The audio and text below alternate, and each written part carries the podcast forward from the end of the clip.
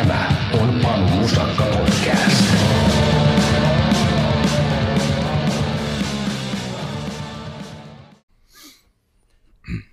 No niin, huomenta Patrick.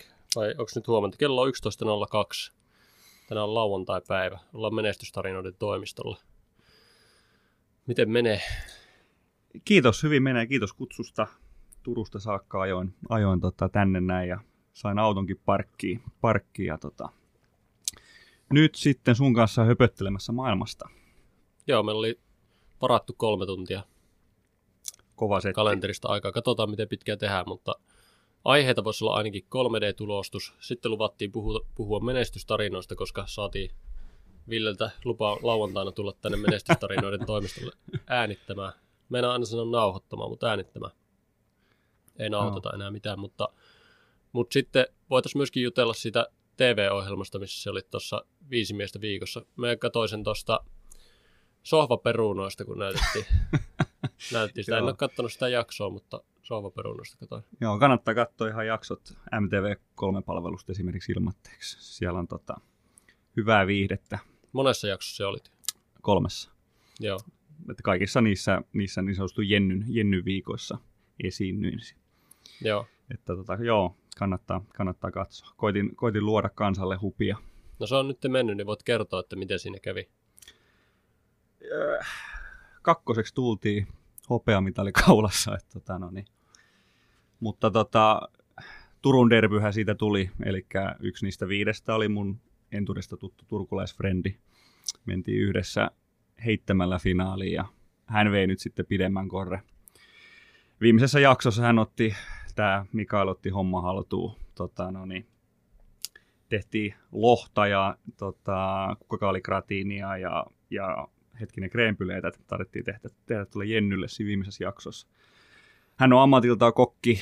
Mä olin ihan kädetö, kädetö insinööri siinä vieressä mitään osannut ja hänellä oli puku päällä ja kaikki, niin, tota, no niin ansaittu voitto hänelle. Peli oli selvä. Peli oli selvä, joo.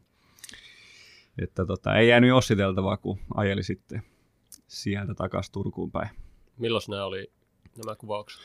kuvaukset oli itse asiassa, tota, sitkin on aika paljon aikaa, se oli 2020 syyskuussa, syyskuussa ja sekin oli tota, hauska siis yhteensattuma, että tota, se oli ö, viikko pari ennen niitä kuvauksia, niin tota, Tinderin kautta tota, rekrysivät meikäläisen, sai vähän vaivan palkkaa sun muuta. Vähän tietenkin katsoin sitä formaattia, luin niin kuin aluksi, että tässä nyt on ihan semmoista päätöntä ryppäämistä ja panemista. Tota, no niin halusin kumminkin pitää kasvot itselleni ja, ja luoda niin sanotusti semmoista positiivista henkilökuvaa itsestäni, niin tota, formaatti oli ihan, ihan niin kuin paperilla ok sun muuta. Ja mä oon semmoinen ihminen, kun mä tykkään kokeilla kaikki elämässä sun muuta, niin miksei nyt sitten deittailuohjelma. Joo. Puhutko Patrick tuota mikkiä kohti, niin se menee, tai niin kuin ei tarvitse olla, niin, ei tarvitse olla niin lähellä, mutta mikkiä kohti sille, että se on kohti Joo. suorassa mikki. Mä olen itse vinos. Niin, ehkä vähän, Vinomies. mutta ei, ei se mitään. Ja sitten, okei, no jutellaan sitten hieman tuosta 3D-tulostuksesta. Me kuuntelin tässä tänä aamuna sinun Joonas Korganin Project-podcastia, missä juttelitte ainakin sen ensimmäiset 45 minuuttia ihan tuosta 3D-tulostamisesta. Juu. Se on sulla rakas ala, aihe, eikö niin?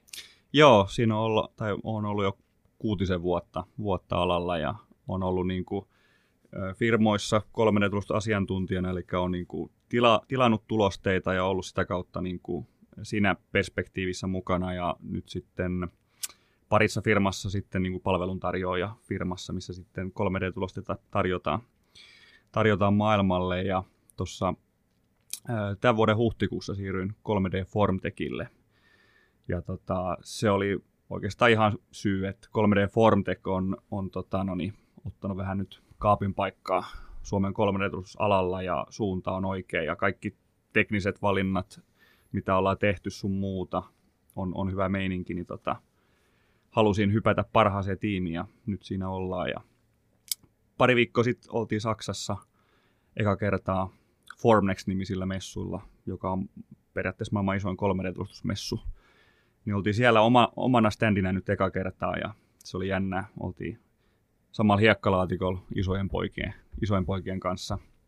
Mutta tota, samaan aikaan nöyränä korvat höröllä kuuntelemassa ja oppimassa, ammentamassa uutta, mutta samaan aikaan myöskin niin kuin ylpeänä, että kyllä meilläkin ne omat vahvuudet on ja me ollaan saatu Eurooppaan jo saatu niin kuin kumppaneita ja saatu kauppaa sinne. Meillä on erikoismateriaalit esimerkiksi semmoinen meidän vahvuus. Meillä on materiaaleja, mitä muut ei tarjoa, tarjoa tällä niin kuin Euroopan markkinoilla, niin pikkuhiljaa, pikkuhiljaa myöskin Euroopan vallotusta meneillään. Onko tuo form jotenkin semmoinen sana, että se viittaa tuohon 3D-tulostukseen?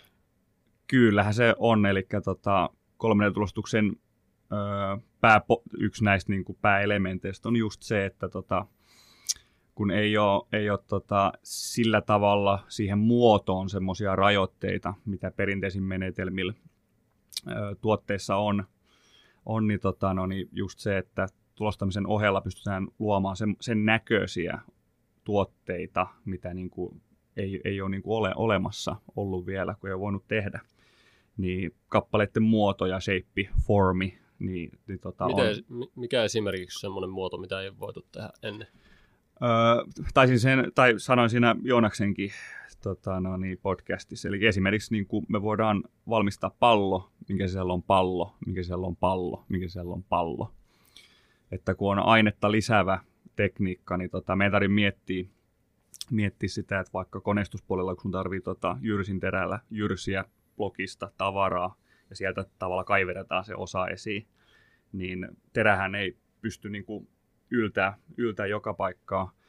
Tai sitten valupuolella on niin kuin muotti, niin joku tietty muoto voi olla semmoinen, että silloin se kova kappale ei, ei, ei lähde sitä muotista irti. Mutta kun tehdään, valmistetaan tuote niin kuin materiaali lisäävällä tekniikalla, niin tota, näitä rajoitteita ei ole, ei ole että tota, voit luoda rakennetta rakenteen sisälle esimerkiksi. Joo, en ihan täysin ymmärrä, mutta, mutta ehkä, ihan, ei riitt- ehkä ihan riittävästi. 95 prosenttia Suomen kansasta ei välttämättä vielä ymmärrä, mitä mä teen työkseni. Hmm.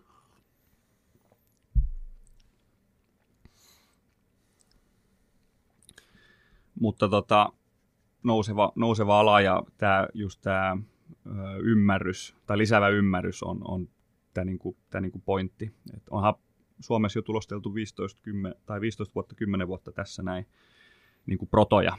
Eli ennen kuin mennään sarjavalmistamiseen, niin halutaan testata, testata tulevan tuotteen mekaniikkaa ja shapeia, geometria, muotoja.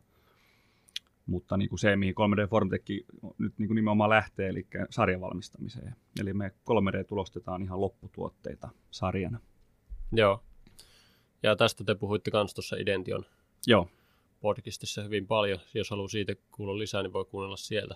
Sitten mua kiinnostaa semmoinen aihe, että miten sitten tämän, kun teillä oli tuossa 2020 ne kuvaukset, niin onko sitten sen jälkeen tota morsianta löytynyt? Ei ole, sinkkumies, sinkkumies edelleen. Että, tota, no niin. Mä en ole, en ole ikinä seurustellut seurustamisen takia ja mulla on, pff, mä nautin mun elämästä. Se on värikästä, se on vauhdikasta ja nautin yksinolosta.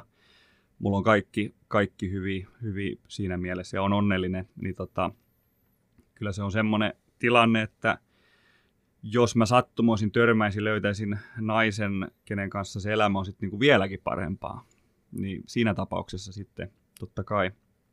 Ja onkin semmoinen elämän tilanne, että periaatteessa voisin, voisin hyvinkin ole valmis sitoutumaan, mutta tota, mut joo, ei, ei tässä ei ole, ei ole osunut kohdalle.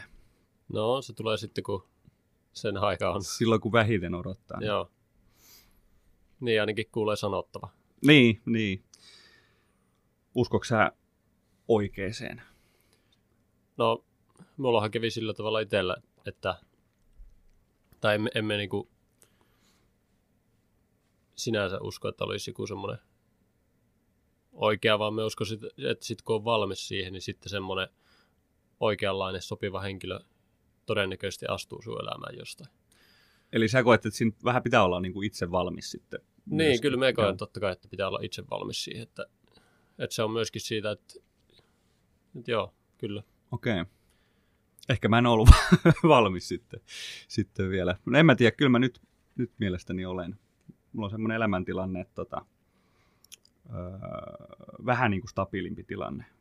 Vähän vielä pari vuotta sitten, niin sitten tuli paljon just matkusteltu duunis ja vaihdettu paikkakuntaa ja ää, oli just opiskelu ja tämmöisiä, mitkä niin kuin vähän horjutti sitä arkea, mutta nyt on niin kuin vakkariduuni periaatteessa parhaassa firmassa Suomessa, missä niin kuin mun perspe- perspektiivistä voi olla myyntipäällikkönä vielä. Öö, on sosiaalinen ihminen ja siis niin kuin just se, mikä mä koen, koen niin kuin tavalla, mitä mä annan, niin vaikka just 13 puolella, niin mä en ole semmoinen niinkään Einstein. Mä en ole ikinä ollut mikään talentti fysiikassa, kemiassa, matematiikassakaan, ihan keskiverto-oppilas. Mä vaan niin, öö, tällä alalla mua on vaan ajanut se ihan pyyteetön aito kiinnostus alaa kohtaan ja, ja tota, mä olen hakannut päätä seinään niin kauan, kun seinät on hajonnut ja mennyt määrätietoisesti eteenpäin, niin se, mitä mä annan tälle alalle, niin mä haluaisin just nimenomaan olla semmoinen tavallaan populisti, joka, joka niin kuin muuttaa tämän tavallaan kansan, tai siis äh, siirtää tämän, tämän tiedon 3D-tuloksen mahdollisuudesta niin kuin kansankielelle kaikkien ymmärrettäväksi sun muuta, ja sitä kautta niin kuin saataisiin sitä alaa Suomessa nostettua. Joo, ja kyllä mä sinänsä niin kuin uskon siihen, että että sitten se oikein osuu kohdalle sitten, kun, tull, sit, kun on itse valmis. Mulla itselle kävi sillä tavalla, että mä olin silloin 2020 keväällä sinkkuna ja silloin tapasin aika monia tyyppejä ja kävin treffeillä ja, ja sitten sit jotenkin tämän yhden tytön kanssa myös ajattelin, että mä rupesin niin kyllästyttämään semmoiset, jotka, että me vaan niin näen jotain yhden kerran ja niin edelleen. Mä ajattelin, että no joo, nyt niin kuin, mä olin aina jotenkin, että mä yritin itse saada niiltä treffeiltä jotain, tai niiltä naisilta jotain. Ja sitten mä ajattelin tällä kertaa, että no, no me nyt vaan ihan silleen, että me koitan vaan tutustua tähän, että me koitan tutustua tähän ihmiseen, että minkälainen se on. Ja sitten, sitten ne treffit on jatkunut nyt puolitoista vuotta, että Juu, edell- edelleenkin ollaan sitten saman tytön kanssa näillä treffeillä. Ja niin, siinä, silleen siinä kävi. Mikä oli semmoiset kantavat teemat, mikä sitten niin kuin miksi sä oot, oot sitten just hänen, hänen niin kuin, jäänyt ja se on tuntunut hyvältä, että mitkä ne on sulle sitten ollut? No, no kyllä semmoinen, tietysti ihan ensimmäisenä yksi semmoinen kantava teema oli se ulkonäkö, että mm. se oli semmoinen, mistä itse tykkäsin ja, ja tykkää edelleen ja, ja, ja sitten myöskin ne semmoinen keskustelu oli silleen helppo, että voitiin jutella alusta asti kaikista asioista sille hyvinkin avoimesti. Koska tulee eka podcast sun ja sun tyttöystävän kanssa? En tiedä, ollaan juteltu kyllä siitä, mutta... se voisi se vois olla kova. Joo, niin voisi. joo, miksei. Ja joo. Ollaan mietitty sitä, että esimerkiksi kun me, me tehdään yhdessä tota Airbnb-bisnestä, että me vuokrataan meidän sohvaa sille, että otetaan matkustajia meidän sohvalle nukkumaan. Me asutaan, niin kuin se on kaksi jo, että me eletään mm. sitten sen matkustajan kanssa. Sille ja, niin, niin. jaetaan keittiö ja okay. olohuone ja vessa ja sille, että... mitä, mitä maksaa yksi yö teidän sohvalla? No se on nyt 30. Okei. Okay. ja me aloitettiin sitä, että se oli 11 euroa. Ja sille, että saatiin vaan niin kuin jotenkin käyntiin se Joo, joo. liiketoiminta. Onko ku, kuinka paljon käy no, vuodessa? Nyt me oli viimeisen kuukausi, kuukausi niin me oli silleen, että oli niinku ehkä yksi yö viikossa, että ei ollut joku. Okei. Okay. Minkä tyyppistä porukka? Oliko jopa ihan kansainvälistä? No on kansainvälistä tosi paljon. Ja sitten meillä on ollut yksi suomalainen opettaja. Se käy tuossa, se on niinku kaksi yötä viikossa meillä okay. meidän sohvalla. Ja ollaan mietitty myöskin muuta, että mitä voitaisiin semmoista liiketoimintaa tehdä yhdessä. Ja sitten ollaan mietitty sitä, että mitä jos tehdään semmoinen podcast, joka käsittelee parisuhdetta. Että ihmisillähän on siinä aina, sehän on semmoinen, mikä kiinnostaa aina. Ja, siis se kiinnostaa kaikkia, se koskettaa kaikkia. Ja ihmisillä on aina sen kanssa sitten kehittämistä ja ongelmia ja haasteita ratkaistavana. Meillä on myöskin itsellä ollut niitä haasteita ja ongelmia ratkaistavana. sitten vähän niin kuin tuntui silleen toisaalta semmoiselta vähän tekopyhältä tehdä semmoinen podcast, missä juteltaisiin jostain, että miten jotkut parisuhteen ongelmat ratkaista, että näin me ollaan niitä tehty, koska meillä on itselläkin niitä koko ajan. Mutta eihän se vaikka niitä on, niin eihän se tarkoita silti, että ei voisi puhua siitä aiheesta. Että kyllähän niin kuin, tehdään podcastia vaikka liiketoiminnastakin samalla, kun on koko ajan ongelmia siinä liiketoiminnassa. Juu, juu. Ei ole kukaan tota, yöpyjä vielä pyytänyt rahoja takaisin. paris, olla- pariskunta ri- riidellyt ja jos Ei, on me ollaan, saatu, me ollaan saatu ihan huippuarvostelut. Okei, joo joo. Lähes, en mä tiedä, onko ihan kaikki antanut joo. arvosteluja. Onko te jotain muuta oheista tavallaan palvelua? Teekö te aamupalaa tai tota, No esimerkiksi me- la- laulatte tuutun laulu ennen nukkumaan menoa? Tai... Me oli Jenkeistä yksi semmoinen kaverukset oli käymässä ja sitten me mietin, että ne, ne puhui jotain, että ne haluaisi nähdä revontulia ja sitten mä, mä ajattelin, että no en tiedä, että voiko täällä nähdä, että, että pitäisi varmaan mennä vähän pohjoisempaan, mutta sitten mä ajattelin, että voimme nyt käydä katsomassa. Sitten käveltiin lähimetsään ja noustiin sinne semmoisen korkeamman kukkulan huipulle ja katsottiin sieltä, mutta ei valosaaste oli niin valtava ja silloin oli vielä pilvinen päivä, Mm. niin ei sitten ollut. Et niin kuin mä sanoin jo heti, kun mentiin ulos, että ei ole mitään mahdollisuuksia, että täällä on pilviä. Ja sitten kun mentiin sinne kukkulalle, sitten huomasin itsekin, että täällä ei, ei se ole niin kuin noin Helsingissä mahdollista, että se on niin paljon sitä valosaastetta. Joo, Vaikka, vaikka se onkin semmoinen pieni metsikkö, niin silti sitä valosaastetta on niin paljon. kyllä, kyllä. Mutta vähän tuommoista niinku kulttuurillista Joo, sitten ne, kirjoitti, sit ne kirjoitti, että Panu vei meidät Revon tuli retkelle. Ja Re- Revon tuli tomattomaan retkeen. ei ne, ne sitä kertonut, että ei nähty mitään. Ne vaan kertoi, että pääsi Revon tuli retkelle. Ja sitten jotkut japanilaiset on meille tullut sitten. tota, sitten saman tien oli varaus tullut meille. Mä ajattelin, että ottaakohan nämä nyt, että pääsee Revon tuli retkelle Panuun kanssa. Juu, juu. Mutta mut en tiedä. Että tommosta, ja sitten olemme joskus käynyt jossain syömässä meidän vieraiden kanssa, ja sen sellaista, että ollaan syöty yhdessä meilläkin, ja la- pelattu korttia, ja Joo, joo. Semmoista aktiviteettia. Aika hauska konsepti. En ole kyllä ennen kuullut, kuullut tolleen, että tavallaan Airbnb silleen, että oltaisiin noin niin kuin paljon läsnä siinä. Ja tavallaan tämä niin kuin tilan tarjoaja olisi läsnä siinä. Niin, en me, Ihan hauska. tai no jossain, ehkä jossain ulkomailla voi olla semmoista, mutta en meikä Suomessa ole kyllä Joo.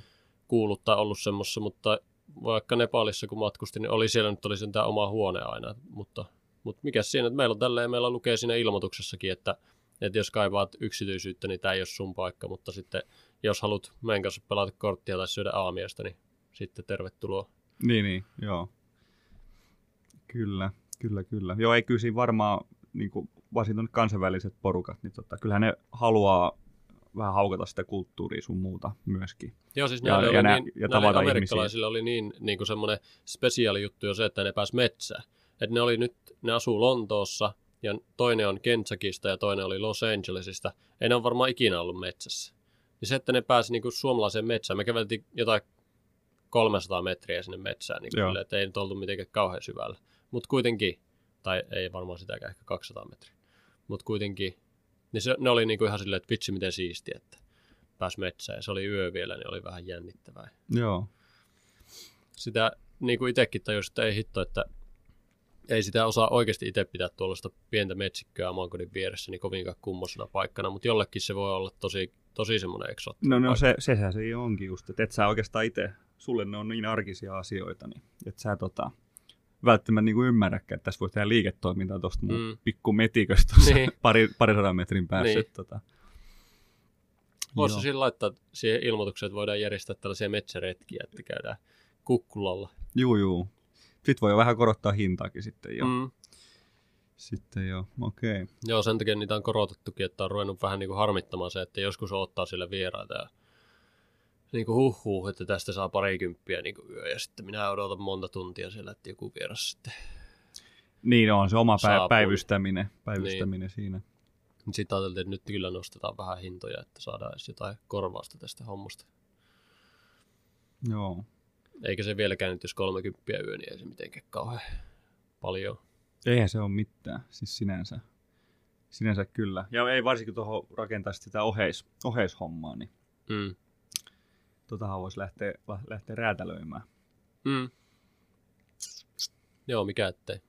Ja ollaan sitäkin mietitty, että voisi vuokrata jonkun toisen tai ostaa jonkun toisen asunnon ja sitten sitten joko vuokrata tätä nykyistä kämppää ihan Airbnbssä tai sitten sitä uutta tai jotain, että ollaan hieman mietitty sitä, että miten tätä laajentaisi tätä Airbnb-bisnestä tai Niin, niin. yli, ylipäätään niin kuin tällaista kiinteistö bisnestä tai mitä, mitä sitten se onkaan. Ja ainahan sitä tekee mieli laajentaa. Joo. Lepakkoflunssa nyt tietenkin taas vähän nostaa päätään. Toi, siinä mielessä toi on vähän nyt tommosen harmaan verhon takana toi turismihomma homma tuossa nyt, et, mutta tota, saa nähdä mihin, mihin toi kehittyy. Kehittyy toi. Aika mielenkiintoista niin kuin aikaa eletään. Et Nyt, Mm. mm. nyt tuolla niin kuin ympäri Eurooppaa mellakoi, mellakoi sun muuta sitten tästä just niin kuin rajoituksiin liittyen sun muuta ja aika semmoista äärimmäistä polarisaatioa sitten niin kuin rokottamattomien rokotettujen välillä. Et Hmm. Joo, mekin on rokotettu, mutta nyt te, vähän niin kuin vaikuttaa siltä, että ei nämä rokotusten teho nyt kovin kummonen mutta Se on tiedä. vähän niin kuin luonut, luonut pettymyksen kyllä niin kuin tavallaan, mutta siinä on just se, että me tavallaan ollaan hyvin tietämättömän ilmiön kanssa tekemisissä. Et tota, et kyllä ei se ole asiantuntijoillekaan helppoa, mutta, et, ky- mut kyllä, se, niin kuin, kyllä se varmaan kaikille on, se on ollut pettymys ja niin kuin, tota, avoin käsi vasten kasvoi just se, että kun puhuttiin niin kuin 90 prosentin päälle jutuista sitten on näitä rokotettuja on, on, on niin kuin sairaalassa toki lievi, lievemmillä oireilla, mutta niin kuin, ja sitten just se, että sit tarvii näitä niin kuin rokotussettejä sit ottaa niin kuin melkein puolen vuoden välein, niin Hmm. jännä homma, miten tämä miten tää etenee. Mulla, Niin. niin. mulla on ollut itsellä siis semmoinen, semmoinen kanta niin kuin mulla elämässä ja ammatissa. Mä arvostan ammattitaitoa ja eri alan asiantuntijoita, niin öö, on käyttänyt aina sanontaa, öö, viisas ihminen tietää, mitä hän ei tiedä. Hmm. Niin siinä mielessä niin kuin näitä on kaiken maailman öö, Google-asiantuntijoita liikkeellä sun muuta, niin Bro tota, science. Juu, niin mä annan siis niin kuin, kyllä mä asiantuntijoita tässä, tässä kuuntelen ja annan siellä työrauhan. Totta kai käytän omaa henkilökohtaista lähdekritiikkiä, si- mutta niin kuin, se mikä on niin kuin yleinen konsensus Suomessa, siellä on kumminkin niin THL ja valtiot tämmöiset tota, no niin, tässä tilanteessa voittoa tavoittelemattomat instituutit hoitamassa tätä, niin tota, ei siinä voi olla, että tekevät vääriä, virhe- tai vääriä liikkeitä ja oikeita liikkeitä, mutta siellä on kumminkin se, niin kuin nyt sit se tarkin näkemys, niin niiden mukaan minä, minä tota, nätisti Suomen kansalaisena elän. Joo, no me menin taas sitten itse kävin rokotukset ottamassa sen takia, että, että mä katsoin sitä porukkaa, ketkä ei ole niitä rokotuksia ottanut.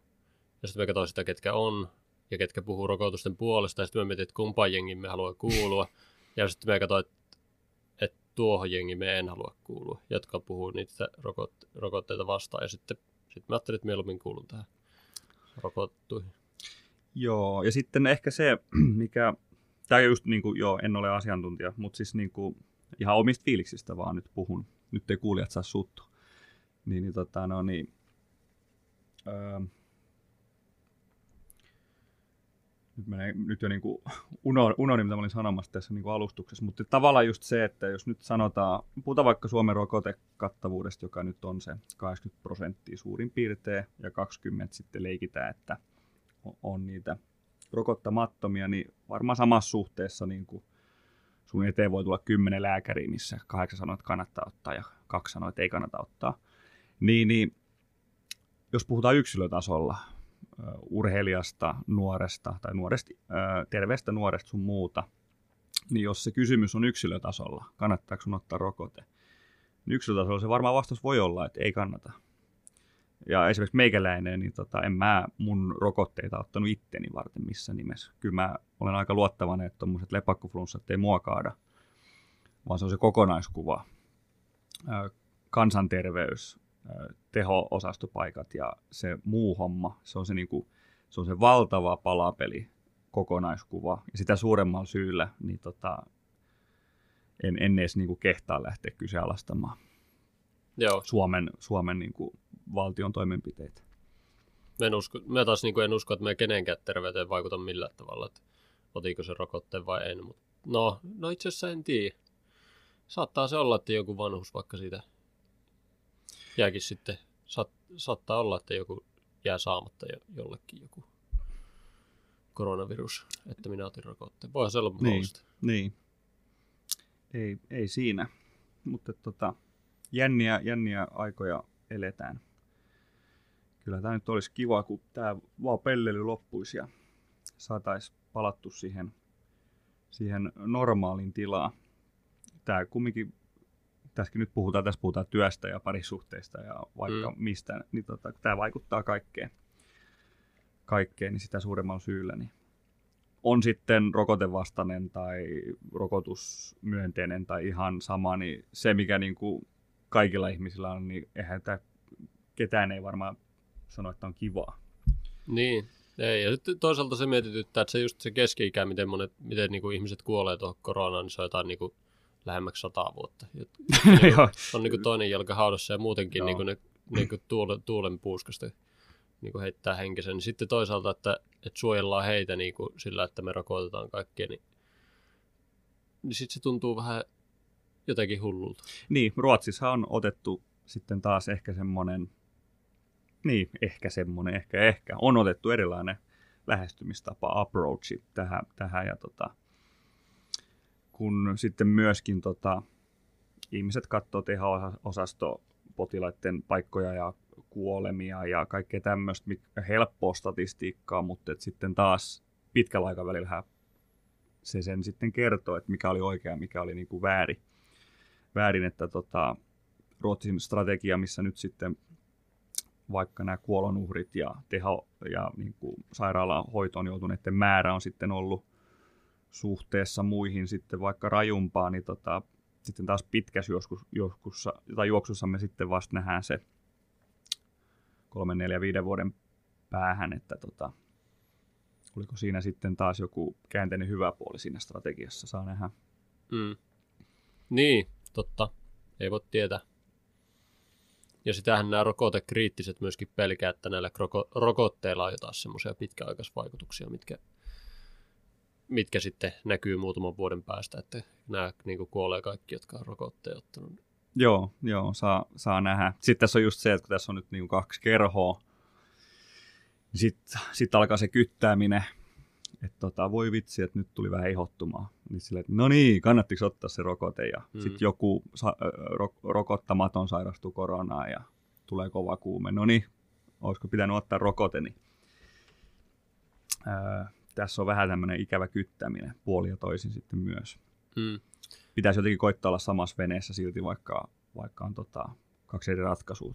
Niin, ja sitten kun siellä rokottamattomassakin on ihan semmoisia itsellä ainakin kavereita, ketkä ei sitä ota. Ja sitten, no, ihan sama minulle.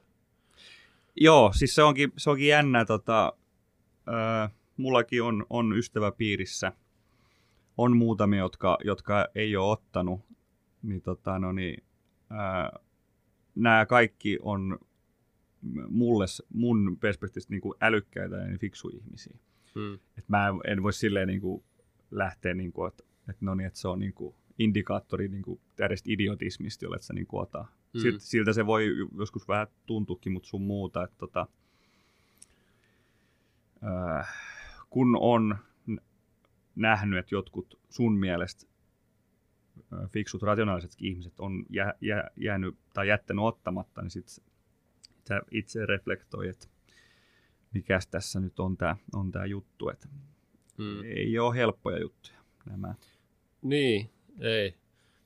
Mutta on se sitten jotenkin, se oli kuitenkin se rokottamattomien retoriikka semmoista, että niinku, sitten mä ajattelin, että me niinku, en, se oli vaan sitten semmoista, että en halua kuulua Joo, jengi. Et se oli niin vahvaa sellaista tota, jotenkin, että no, alkoi menemään niinku ihmisten kaikkea ulkonäköä syyttää niinku kaikkia ihmisiä, kaikkia niinku rokotettuja sitten semmoiseksi pahoiksi ja sellaista, niin no on varmaan sitten tätä myöskin siinä rokotettujen niin. osastossa, että he syyttävät pahoiksi sitten myöskin näitä rokottamattomia, mutta jotenkin siinä vaiheessa oli sitten niin paljon vahvempaa siinä niissä tyypeissä, ketä itse seurasin siinä vaiheessa ja ketä kuuntelin, että sitten tein sen ratkaisu, että Juu. nyt mennään, mutta en tiedä kolmannesta rokotuksesta tai neljännestä, niin en ole vielä päättänyt, että mitä teen. Niin, se, niin. No nythän tota kolmansi on nyt sitten tulossa, tai riskiryhmillä jo, ja hoitohenkilökunnalla, ja sitten tota, oliko nyt niin kuin Kiurun Krista sanoisi jo, että yli neljäkymppisillekin jo. Mutta et, en tiedä, tuntuisi vähän niin kuin itse ainakin ottanut tuossa vissiin lokakuussa sen toisen, että nyt jos niin kuin joulukuussa otetaan jo kolmatta, niin sitten rupeaa olemaan aika, niin, joo. aika tiuha tahti. Mä otin, mä otin tota, syksyllä toisen. Vähän aikaistin sitä, sitä kun halusin saada täyssuojaa ennen alihankintamessui. Mutta tota, joo, saa nähdä, milloin, milloin otetaan kolmas. Milloin ja mikä aine ja miksi. Niin.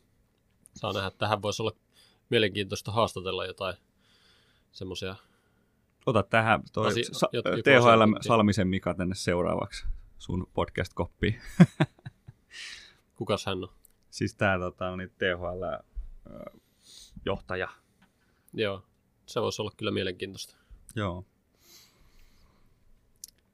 Et siinä tässä nyt, niin, pari peruskansalaista tässä höpöttelee tietämättä, Mm. tietämättä mitään, mutta joo, mutta kuten sanottu, niin ajatuksia herättää ja keskustelua ja totta kai se on niin kuin hyvä, että sitä käydään.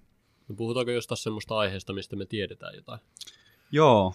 Ö, no mulla oli nyt 3D-tulostus. Mi- ö, mistä asioista Panu Musakka tietää eniten? No, no kyllä me jotain tuosta menestystarinoista ainakin tiedän. Okei. Okay. No mites tota, millainen firma on menestystarinat? Menestystarinat on kasvava ja kehittyvä, oppiva firma, muuttuva ja joo. Siinä on itse asiassa, voi kertoa semmoisen hauska, hauskan catchin niin kuin oma, omasta puolesta. Niin tota, siinä mielessä niin kuin ihan hauskana palautteena menestystarinoille, niin tota, öö, kaveri, kaveriporukassa, niin tota, silloin kun menestystarinat ja varsinkin teikäläinenkin ja Holmi Ville, kun alkoi tykittämään menestystarinoita tuolla niin kuin linkkarin puolella, niin, tota, no niin ja varsinkin sullakin oli, oli semmoisia keskustelu herättäviä tota, no niin, päivityksiä ja juttuja sun muuta, niin tota, aika lailla hy- hyviäkin huomasi, että sitten joku oma kaveriporukkakin puhuisi niin kuin menestystarinoista ja Panu Musakasta, Ville Holmista, niin kuin, että mitäs ne nyt on taas LinkedInissä niin kuin päivittänyt tai keksinyt tai keskustellut, että, että se, se niin kuin, teidän LinkedIn, tai menestystarinoiden LinkedIn-strategia, niin, niin kaksi kuukautta meni, niin Turussa sijaitseva kaveriporukka vapaa-ajalla puhuu menestystarinoista. Mm. Kyllä niin kuin, on ainakin se niin kuin, äh, Jari Sarasvuon tämä, tämä, tämä huomiotaloushomma on niin kuin onnistunut. Mm. Me juteltiin Villen kanssa tuossa, tehtiin hänen kanssa podcastia, olikohan se torstai-päivänä ja tehdään myöskin ensi viikon torstaina lisää. Ja Ville sitten siinä podcastissa kysyy, että missä me on onnistunut, missä Panu sä oot onnistunut. Niin sitten sanoin Villelle, että ehkä sinun on parempi siitä puhua, että missä mä onnistunut, mm. että sä oot, sä oot kuitenkin ollut mun työkaveri tässä puolitoista vuotta, niin sitten Ville sanoi, että on onnistunut siinä, että on tehnyt menestystarinoista näkyvän yrityksen. Joo. Sen voin, voin allekirjoittaa niin kuin ihan ulkopuolisesta näkökulmastakin. Mutta sitten eihän sitä tietenkään kuka yksinään tee, mutta on ollut mukana siinä matkassa, kun menestystarinoista on tullut näkyvää. Ja Villehän siinä on tehnyt oikeasti tosi ison työn siellä LinkedInissä. Me olin vaan siinä auttamassa. Joo, joo. Ja ehkä jossain kohdassa rikkomassa rajoja ja näyttämässä esimerkkejä, että näin, ei kannata näin pitkälle mennä. Niin, joo, mutta ei se, mutta sitten taas, niin, äh, koeksä, että sulla sit oli jotain ylilyöntejä, kautta menitkö överiksi, koska Oli sillä siinä mielessä, että sain LinkedInistä bannitkin. Että niin, joo. Mutta mä, mä oon itse semmoinen niin täys sana, sananvapauden ihminen sun muuta ja avoimen keskus sun muuta. Totta kai sitten jos mennään, mennään niin kuin ihan semmoiseen niin kuin selkeeseen niin kuin, syrjintään ja tämmöiseen niin kuin oikeasti paskaa, niin tota, se on niin kuin asia erikseen, mutta sitten niin kuin muuten, niin kyllä mä, mä nyt ihan tarkkaan muista mitä kaikkia. Mä muistan niitä jotain sun päivityksiä ja sun muuta, niin mun mielestä oli vaan niin kuin mielenkiintoisia heittoja. Mutta totta kai aina joku, joku tietenkin loukkaantuu, loukkaantuu mutta että tota, koetko sä, että jos sä nyt menisit aikakoneella taaksepäin, niin oliko se jättänyt päivittämättä jotain? Vai koetko sä just se, että, se, että menestystarinat nousi huulille ja Panu Musakka ja Ville Holm nousi huulille, niin Niin, kyllä se niillä Oliko se- tiedoilla, mitä mulla silloin oli, niin, niin kyllä me toimin parhaan tiedon mukaan, mutta, mutta nyt niin kuin, kun menisi sinne uudestaan, niin ei tietenkään tarvitsisi enää tehdä niitä, koska ne on tehnyt jo, mutta Joo. niin. No ei, en me, en me niinku niitä kadu niitä juttuja, mitä on tehnyt, että niistä on ollut se oma hyötynsä myöskin. Se on tehty mikä tehty. No miten te näette tuon Matti Nykäsen toi kaikki niin kuin huomio ja suosio on, on hyvästä, niin kuin negatiiviset ja positiivisetkin, niin mikä teidän näkemys on siihen? No näinhän se menee, että ei kaikkia voi miellyttää eikä kannata yrittääkään, koska vaikka yritätkin miellyttää kaikkia, niin joku siltikään ei tykkää, niin siinä tapauksessa siinä mielessä on niin turha yrittää. Paljon mukavampi elää sellaista elämää kuin on ja olla sellainen kuin on sen sijaan, että yrittäisi miellyttää jotain. Koska sillä, että yrittää miellyttää jotain, muuttaa itsensä sen takia, että yrittää miellyttää jotain, ja ei siltikään pääse siitä tavoitteeseen. Niin se, se on niin kuin mahdoton tavoite yrittää miellyttää. Joo, ja sitten siinä on mun mielestä, mun mielestä se ilmiö, että sitten kun, jos sä menet siihen miellyttäjän rooliin, niin joo, sä et pysty olemaan oma itsesi, mikä, mikä on tosi toksista, mutta et sitten just se, että tota, silloin sä et saa yhtään truufaneja, Mm. kun sä et ole niin kuin, sä oot semmoinen niin kuin neutraali, varovainen miellyttäjä. Niin tota, ö, mä itse valitsisin, että tota, että on, onko mulla niin kuin 20 ihmistä, jotka sanoo, että Patrick on ok, vai silleen, että 20, 20 ihmistä, missä 10 sanoo, että Patrick on paras ja 10 sanoo, että Patrick on perseestä. Niin kyllä mä otan tämän, Mm. että mulla on 10 tosi fani ja 10 heitteri, kuin se, että 20 ihmistä, joka on oma täysin tylsän neutraalin kuvan musta. Mm. Mutta on on elänyt semmoistakin vaihetta, että mulla on ollut nolla truufani. Että mä oon ollut itse ainut, oman itseni ainut truufani. Ja ainut, joka on uskonut itteeni, on ollut minä. Mutta sä, niin, mut sä pitää aina olla, aina olla totta kai, aina pitää olla usko ittees, Mm. itse siihen tekemiseen. Niin, että se ei niin kuin, saa olla niistä muista kiinni, koska ni- niihin muihin ei voi vaikuttaa. Ja niin oikeasti käynyt. Mä oon twiitannut Twitterissä jotain varmaan 5000 twiittiä siitä, että kukaan ei ole reagoinut millään tavalla. Niin. Ja mä oon itse kuitenkin kirjoittanut ne kaikki ajatuksella. Mm. Sillä, niin kuin sillä ajatuksella kuitenkin, että ne on minun ajatuksia. Ja nämä, me kirjoitan nämä siksi, että mä uskon, että näistä on hyötyä jollekin lukijalle. Ja kukaan ei ole niin kuin, sanonut mitään. Se on ihan niin kuin, tuntuu niin kuin mä joku pappi jossain seurakunnassa saarnaamassa, missä on niin kuin, se on, penkit on tyhjät.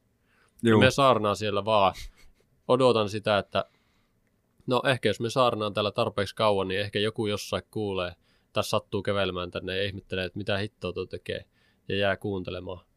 Ja niin kuin, ehkä semmoista. Ja tämä oli siinä Jim Rohnin puheessa oli aika hauska, että se oli semmoinen kuin personal development kahden tunnin puhe. Ja hän kertoi semmoisen vertauksen, että, että kylälle tuli just tämmöinen saarnamies, pappi. Ja sillä oli semmoinen seminaari siellä ja se meni sinne ja ihmetteli, että siellä ei ollut mitään muuta kuin siellä yleisössä oli yksi cowboy. Että se oli oottanut, että siellä on kymmeniä tai satoja ihmisiä yleisössä ja siellä ei ollut mitään muuta kuin yksi cowboy. Sitten se pappi kysyi, että mitä, mitä mä nyt teen, että täällä ei ole yleisö, tää- täällä ei ole muuta kuin sinä. Sitten se cowboy sanoi, että en tiedä, että mä en ole pappi, että mä oon vaan cowboy. mutta, mutta jos mä menen ruokkimaan mun karjaa ja vain yksi tulee paikalle, niin ainakin me ruokin sen. Joo, joo. Ja sitten se pappi ajatteli, että hmm, totta. Ja sitten se piti sen puheen sille cowboylle. Se puhui kaksi tuntia putkeen. Piti semmoisen aivan täyden saarna sille, ja, niin kuin, sille cowboylle. Sitten se kysyi, että no mitä, mitä niin kuin pidit, että oliko tämä hyvä. Ja cowboy sanoi sitten, että no joo, että, että muuten ihan, ihan hyvä, mutta sitten jos hänelle tulee tämmöinen vaan yksi lehmä syömään, kun hän on tuomassa hänen ruokaa, niin eihän kuitenkaan kaada heille koko sa- satsia sille mm. Mm, yhdelle lehmälle. Joo. Mutta mut kuitenkin niin Niin. niin. opetuksena se, että. Joo. ihan sama, että onko niitä kuulijoita yksi vai tuhat, niin silti mun mielestä on tärkeää antaa sille yhdelle se Juu, juu. hänen osuutensa.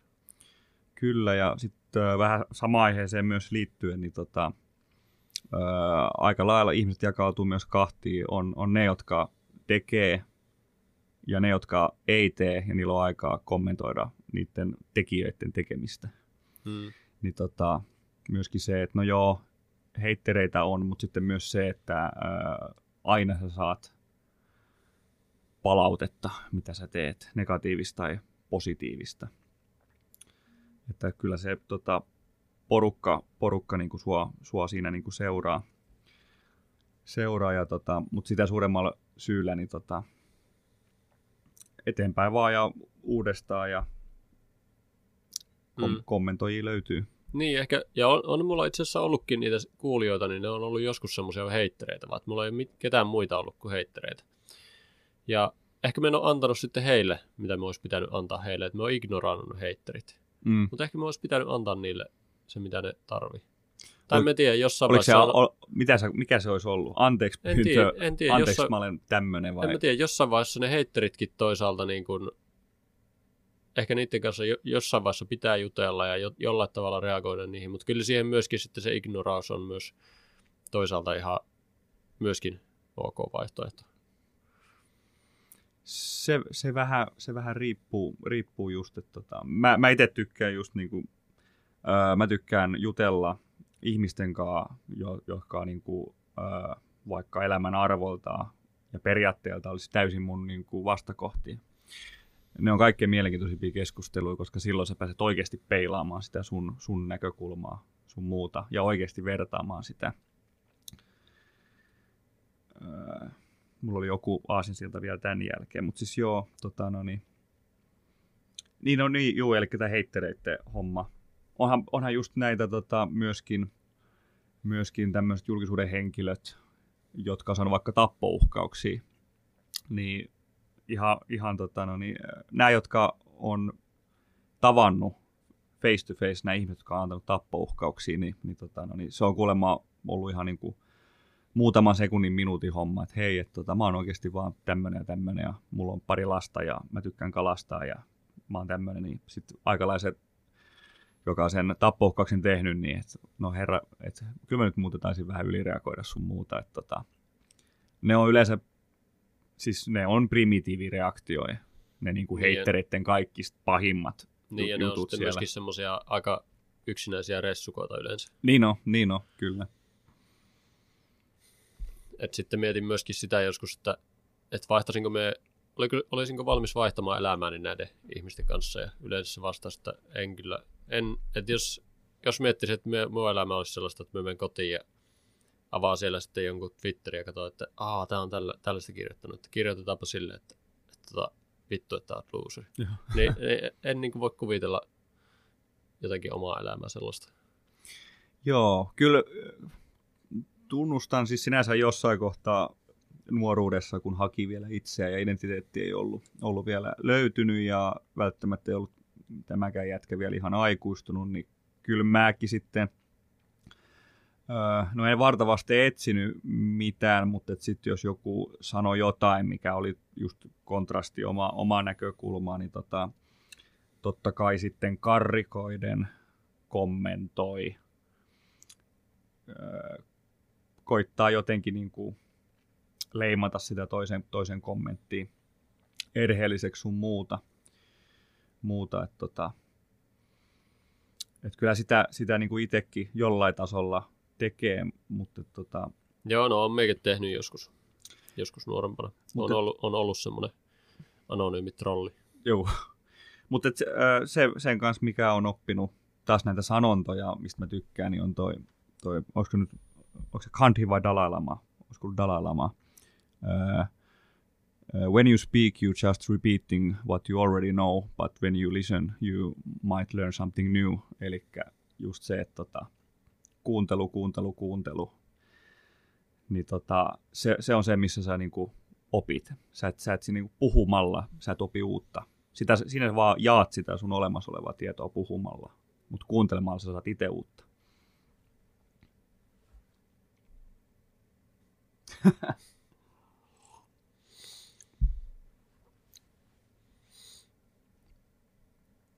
Voisin hieman väittää vastaan. Okei, okay, ole hyvä. Voi, minun mielestä puhumallakin voi oppia. Joo, no, öö, joo, voi varmaan olla joku keissi, mutta onko sulla joku, joku esimerkki keissi itsellään päässä? No ihan siis se, että jos haluaa oppia puhumaan vaikka hyväksi puhujaksi, niin sitten pitää puhua. Toki siinäkin Niin, se kuunteleminen auttaa, että on kuunnellut muita puhujia ja tietää, mitkä, miten hyvä puhuja puhuu. Ja sitten se tulee niin kuin siitä toisen puheesta toki se oppinut, mutta sitten se tarvii myöskin sen itse sen tekemisen, että oppii. Ja, ja sitten me uskon myöskin, en tiedä liittyykö tämä ihan suoraan tähän, mutta me uskon siihen, että ajatukset tulee puheesta, eikä eikä että puheet tulisi ajatuksista. No joo, ei tuossa tietenkin just tuommoinen niin siis oman, oman retoriikan, ja, retoriikan ja puhumisen taito, niin totta kai. No, mutta siis se on niin kuin, tavallaan nyt, musta oli ehkä tavallaan toi Dalalamaan homma nyt oli periaatteessa eri, että tuossa nyt niin kuin, tekemisellä oppii, niin puhumisella oppii puhumaan ja mm. sun muuta. Mutta sitten taas ehkä sit siinä se Dalalaman perspektiivi, että sä tarvitset kumminkin sen ulkopuolisen ihmisen myöskin mm. ehkä vaikka palautteet, nyt sä puhuit paremmin tai... Mm tai tota, nyt, meni, nyt meni huonommin tai jatka tota, jatka tota hommaa. Mitä, mitä sanoit tuossa lopuksi vielä? Oli toi... Niin, että me uskon, että ajatukset tulee puheesta, eikä että puheet tulisi ajatuksista. Öö, mitä sä tarkoitat tuolla? Sitä, että ne ajatukset, mitä meidän päässä on, niin ne on syntynyt puheesta. Syntynyt siitä, mitä me puhutaan tai joku muu puhuu. Eikä se, että ne, se puhe, mitä me puhutaan, niin syntyisi ajatuksista, jotka on meidän päässä. Öö, onko niin kuin näin nyt, että jos sä kuuntelet tai katsot vaikka leffaa ja sun mielestä se leffa on hyvä, niin sä ajattelet, että se leffa on hyvä ja sit sä sanot sen, vai tarvitsetko sun sanoa se ääneen, tarvitsetko jonkun muun sanoa se sulle, että tämä muuten leffa oli hyvä. Tämä oli nyt tämmöinen niin kuin sparraava, sparraava taas niin, että voiko, esimerkki. Voiko niin kuin ajatella, että vaikka joku leffa olisi hyvä ilman, että on sanonut sitä. Niin, niin joo, eikö mä just koitan saada kiinni siitä, että äh, miten, miten niin kuin, että aja, äh, äh, puhumisesta tulee vasta ajatuksia, ajatuksista ei tule puhetta. Niin, mutta no ehkä sillä tavalla, että sitten joskus oot puhunut jostain leffasta, että se on hyvä, tai sitten se oot kuullut joltain muulta, että joku on kehunut jotain leffaa, että se leffa on hyvä, niin sitten se ajatus tulee sieltä puheesta, eikä se ajatus synny tyhjästä, vaan se syntyy siitä puheesta, minkä sä oot joskus kuullut. Joo, mutta kyllä varmaan varma vähän puolia toisin mun mielestä ja, molemmat. Niin, että, tota... Kun tämä on niinku raamatussakin, muistaakseni sanotaan, sanotaan tällä, että ensi oli sana, että sanasta kaikki on syntynyt. Joo. Että kaikki mitä me nähdään niin täällä ympärillä niin on syntynyt puheesta. Niin, no joo, tossa, tossa niinku perspektiivistä, joo. Niin siis tavallaan jo kaikkien asioiden äh, historia, joo, siis tarvii ensin puhua jostain, että joku juttu syntyy. Siis joo, niin. joo, joo. Öö, nyt ymmärsin tämän pointin. Kyllä. Joo, ei ole tota, uskonta ei ole syntynyt ennen kuin joku on lähtenyt puhumaan, että hei, mikä on mm. elämän tarkoitus ja miksi mm. me ollaan täällä. Niin, niin, kyllä. Sain kopin.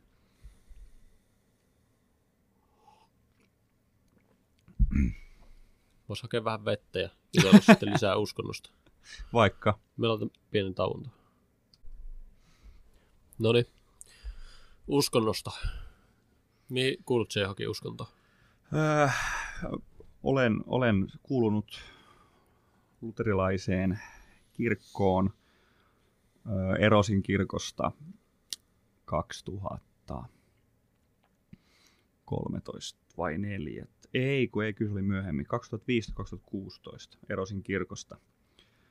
Äh, koin, koin sen, että tota, no niin, että välttämättä mä en ole kirkosta niin kuin saanut instituuttina mitään, mitään niin kuin elämää, niin kirkolla on paljon hyvää toimintaa ja siellä siis niin kuin, tota, toimii niin kuin, äh, hienosti vähäosasten kanssa sun muuta, niin tota, siinä mielessä, mutta mä, sit mä periaatteessa voin sen lahjoitukseni antaa sit suoraan jonnekin niin kuin muuallekin. Et tota, kirkko on ollut mulle vähän niin kuin, äh, salikortti salijäsenyys salille, missä mä en käy.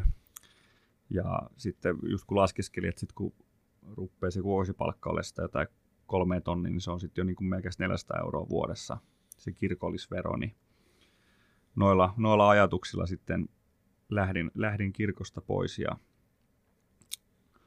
mulla on tota oma ideologia, no se on myöskin tietenkin ehkä vähän jostain insinööripuolelta sun muuta, kaikki on selitettävissä – kemiallisesta, fysikaalisesta näkökulmasta kaikki, mitä, mitä tapahtuu, ja itse koitan kaikki myös rationaalisesti selittää.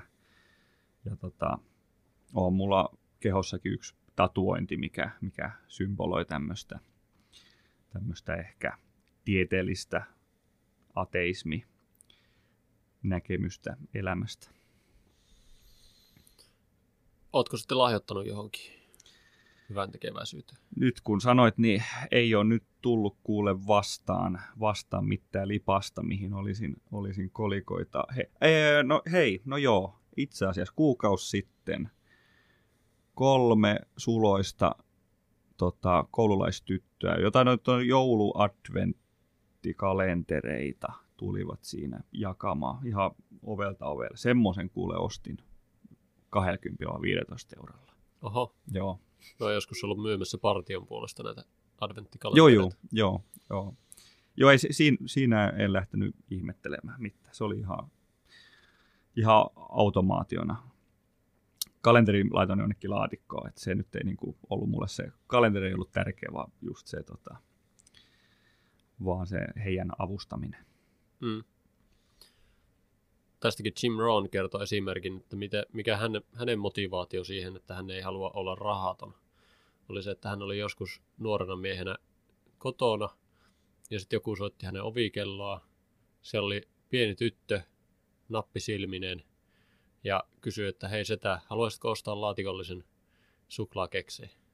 Ja mitä se maksoi, kaksi dollaria. Mm. Ja hänellä ei ollut kahta dollaria. Hän sanoi, että sai siitä ikuiset traumat ja ei halunnut enää ikinä, että käy sillä tavalla, että Joo. jos joku pikkutyttö tulee myymään tai pikkupoika suklaakeksejä, niin ei tarvitse sanoa, että ei ole rahaa. Juu. Ky- joo, ei kyllä noi, noi tota, sulattaa meikäläisen sydämet.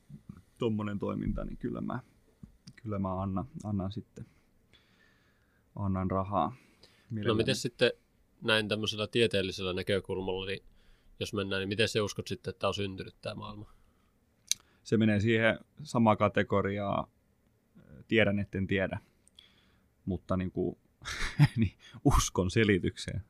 Vähän kaksijakoinen lause sinänsä, mutta tota, kun, kun mennään, mennään niin kuin kemiassa molekyylitasolle ja fysiikassa tarkastellaan erilaisia niin kuin voimia ja luonnon toimimista ja lainalaisuuksia, niin tota,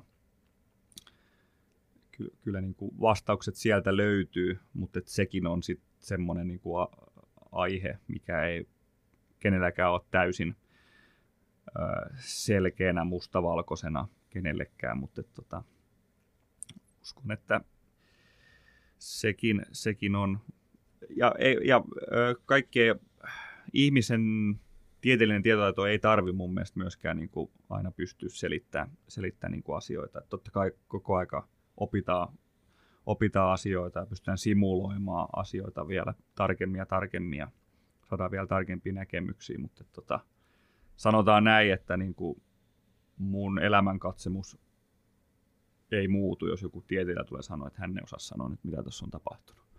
Mm.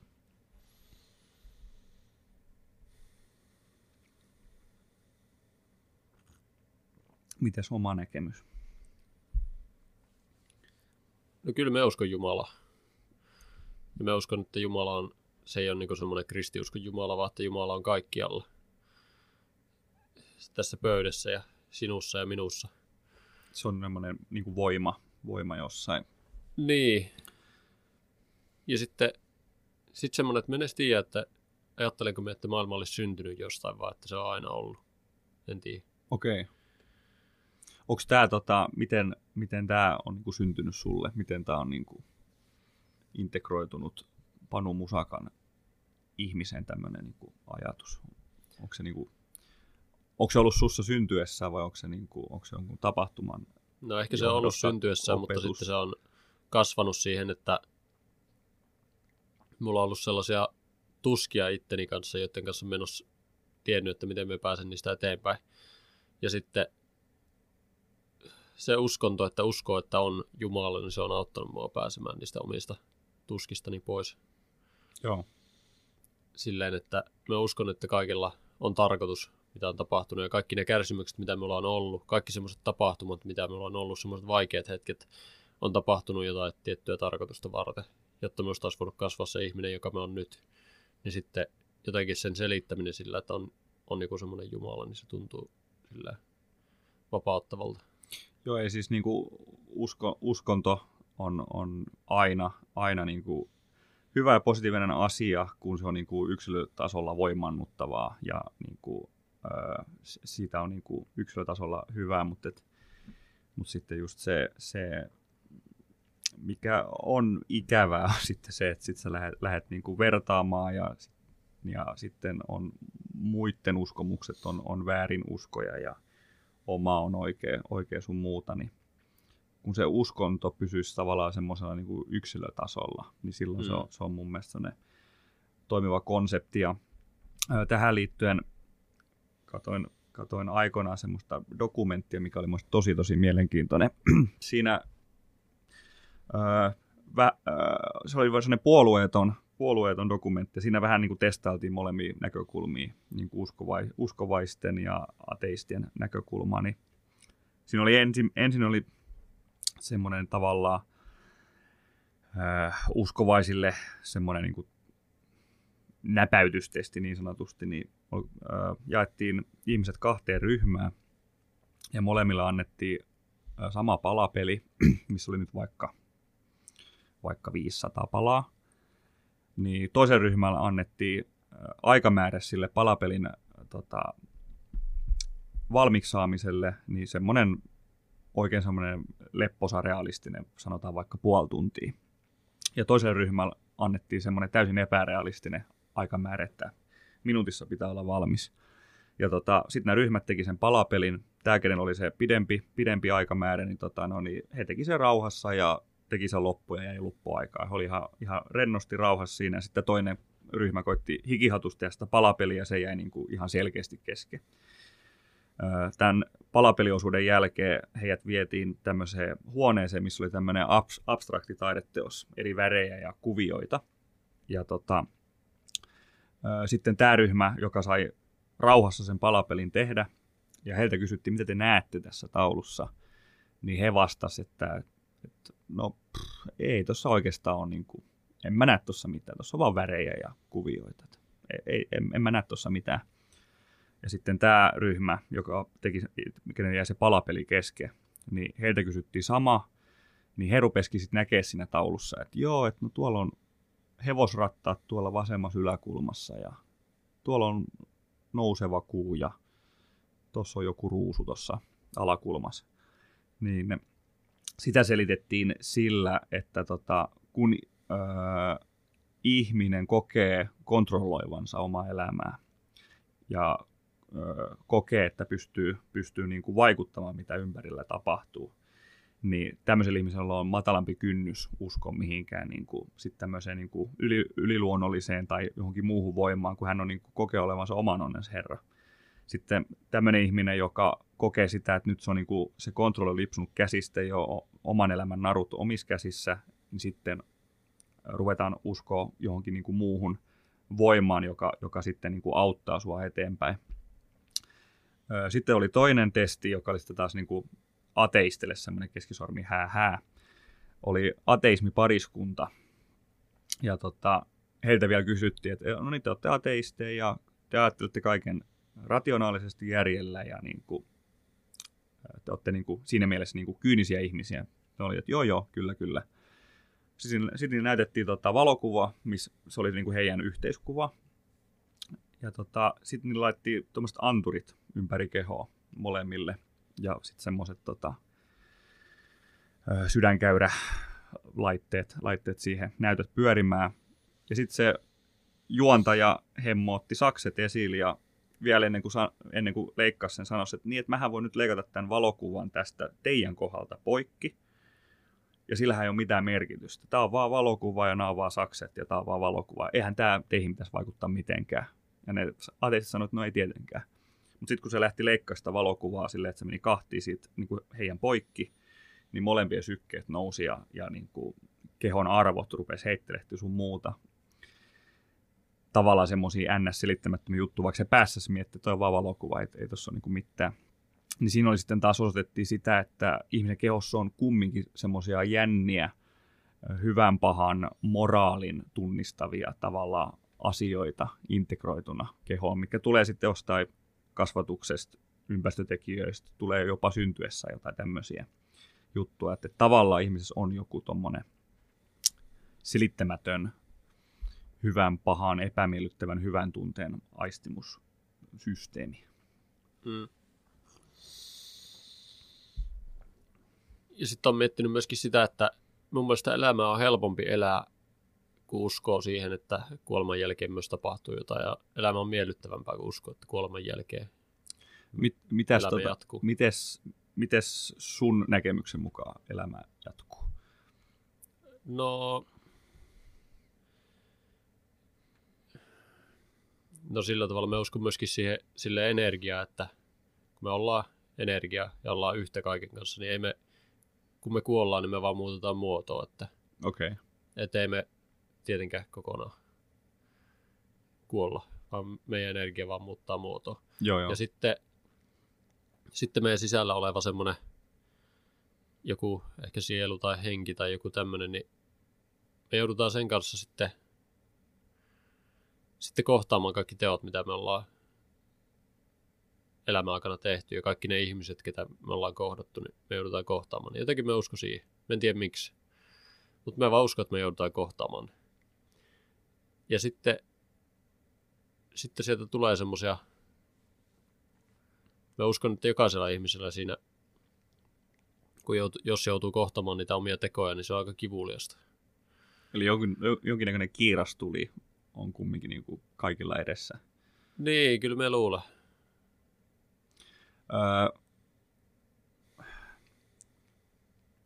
onko sulla jotain, jotain semmoisia niin päällimmäisiä, tiedätkö sä, että jos, jos sä joudut nyt kiirastuleen, niin mitä sieltä nostetaan esille? Mitkä on Padun No. musakan pahimmat virheet? No kyllä mä luulen ainakin, että tuo se mummon kohtaaminen voisi olla aika mielenkiintoista, että kun mä, mummo kuoli, niin sitten me esimerkiksi mun olisi alun perin, muistaakseni mummon olisi halunnut, että me olisi ollut kantamassa hänen tota arkkua, mutta sitten me en ollut ja Hmm. en ollut myöskin siellä, kun ne oli, luki niitä jotain, mitä ne onkaan näitä, ja asetti niitä kukkia sinne Hmm. arkun päälle, niin sitten en ollut siellä mukana muiden kanssa tekemässä sitä sen takia, että me niinku,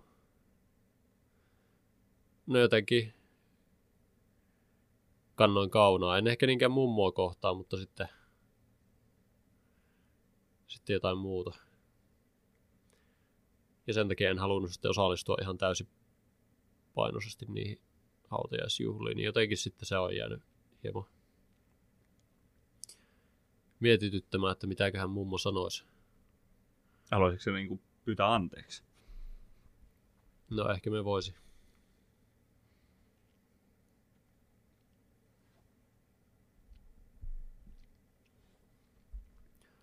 Että ei ollut itsellä silloin sitä kypsyyttä. Käyt, ei ollut niinku viisautta käyttäytyä kypsästi semmoisessa tilanteessa. Mutta mut sitten ta, niin kuin tavallaan kysyn, kiiras tuli hommaan, mutta tavallaan tuossa niin kuin, toihan ei kuulosta siltä, että sä oot ollut niin kuin, äh, paha ihminen, vaan sä oot ollut niin kuin, heikossa tilanteessa, niin tuossa niin kuin, mun mielestä ei heijastu niin kuin, pahuutta Mutta tuossa eikö, hommassa. eikö heikossa tilanteessa just sitten semmoinen pahuus ota helposti vallan meistä? Öö, niin, siis tota, voi ajautua väärille raiteille ja tehdä niin kuin, vääriä päätöksiä, mutta et, niin kuin, Tai voihan sitä ajatella vaikka sekin, että kun itse on käyttänyt paljon päihteitä joskus, niin sitten me on laiminlyönyt kaikkia mun läheisiä niin silloin sinä aikana ja itteeni. Niin eikö sekin on myöskin aika paha teko? Niin, tavallaan heikkoon asemaan joutuminen, heikossa asemassa oleminen ei ole vielä sinänsä paha, mutta sitten tavallaan... Mutta kyllä me itse tein sen, me ei kukaan pakottanut mua Niin, niin, niin. käyttämään päihteitä. Tässä päihteitä sä käytit. No mä käytin kannabista kolmen vuoden ajan sille aika paljon ja sitten kerran kokeilin amfetamiinia ja pari kertaa LSDtä ja sitten psykedeellisiä sieniä ja, ja sitten no 13-vuotiaasta lähtien sitten alkoholia, mutta alkoholin mä oikeastaan vaihdoin sitten tuohon kannabikseen joskus 25-vuotiaana Joo. enimmäkseen, että sitten en, en juurikaan käyttänyt kovin paljon alkoholia enää sen jälkeen. Oliko siinä tota... Ö, miksi, miksi tämmöinen vaihdos? Mi, miksi? No se alkoholi ei sopinut mulle yhtään, että tein kaikkea tosi tyhmää Joo, humalassa. niin niin. Ja sitten jotenkin ajattelin, että tämä sopii tämä kannabis mulle paremmin, että en tee niin paljon kaikkea tyhmää. Ei tule semmoisia morkkis, morkkisjuttuja sitten. Niin, niin ei. Mutta sitten mietin, että pitääkö sitä niinku käyttää kannabista vaan sen takia, että ei tekisi sitä tosi tyhmää. Miksi sitä voisi tehdä sitten olla käyttämättä kannabista ja tehdä jotain fiksua sen sijaan. Niin, niin.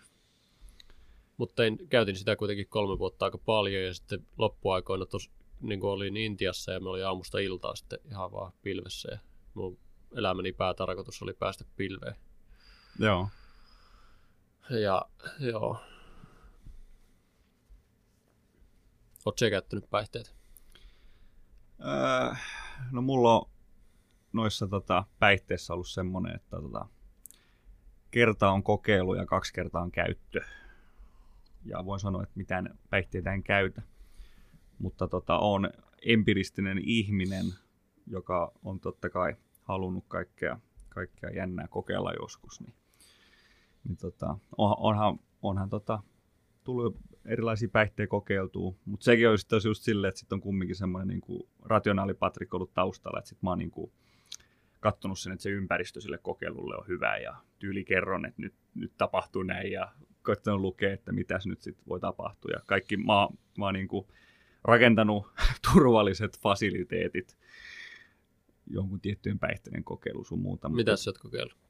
No, Barcelonassa kun oli, niin totta kai piti, piti puhdasta kokaiinia kokeilla ja, ja on kokeillut ekstaasia ja ö, kannabista ja hasista ja tämmöisiä, tämmöisiä juttuja. Suone, suonen sisäiset menee sitten niinku sinne kategoriaan, että niiden kokeilu... Entäs, näitä, entäs näitä psykedeelejä? En, en ole kyllä, en ole kyllä niitä, niitä itse asiassa kokeillut. Ne on parhaita. osaan, osaan kuvitella. Mutta tota, joo, kuuluu mun mielestä jotenkin vähän, vähän siihen, ainakaan, tai ainakin mun, mun elämään sun muuta, mutta ei, ei tässä niinku, noi kokeilut on, on jo niinku taakse jäänyttä elämää, mutta ne piti, ne piti kokeilla mielenkiinnosta. Joo.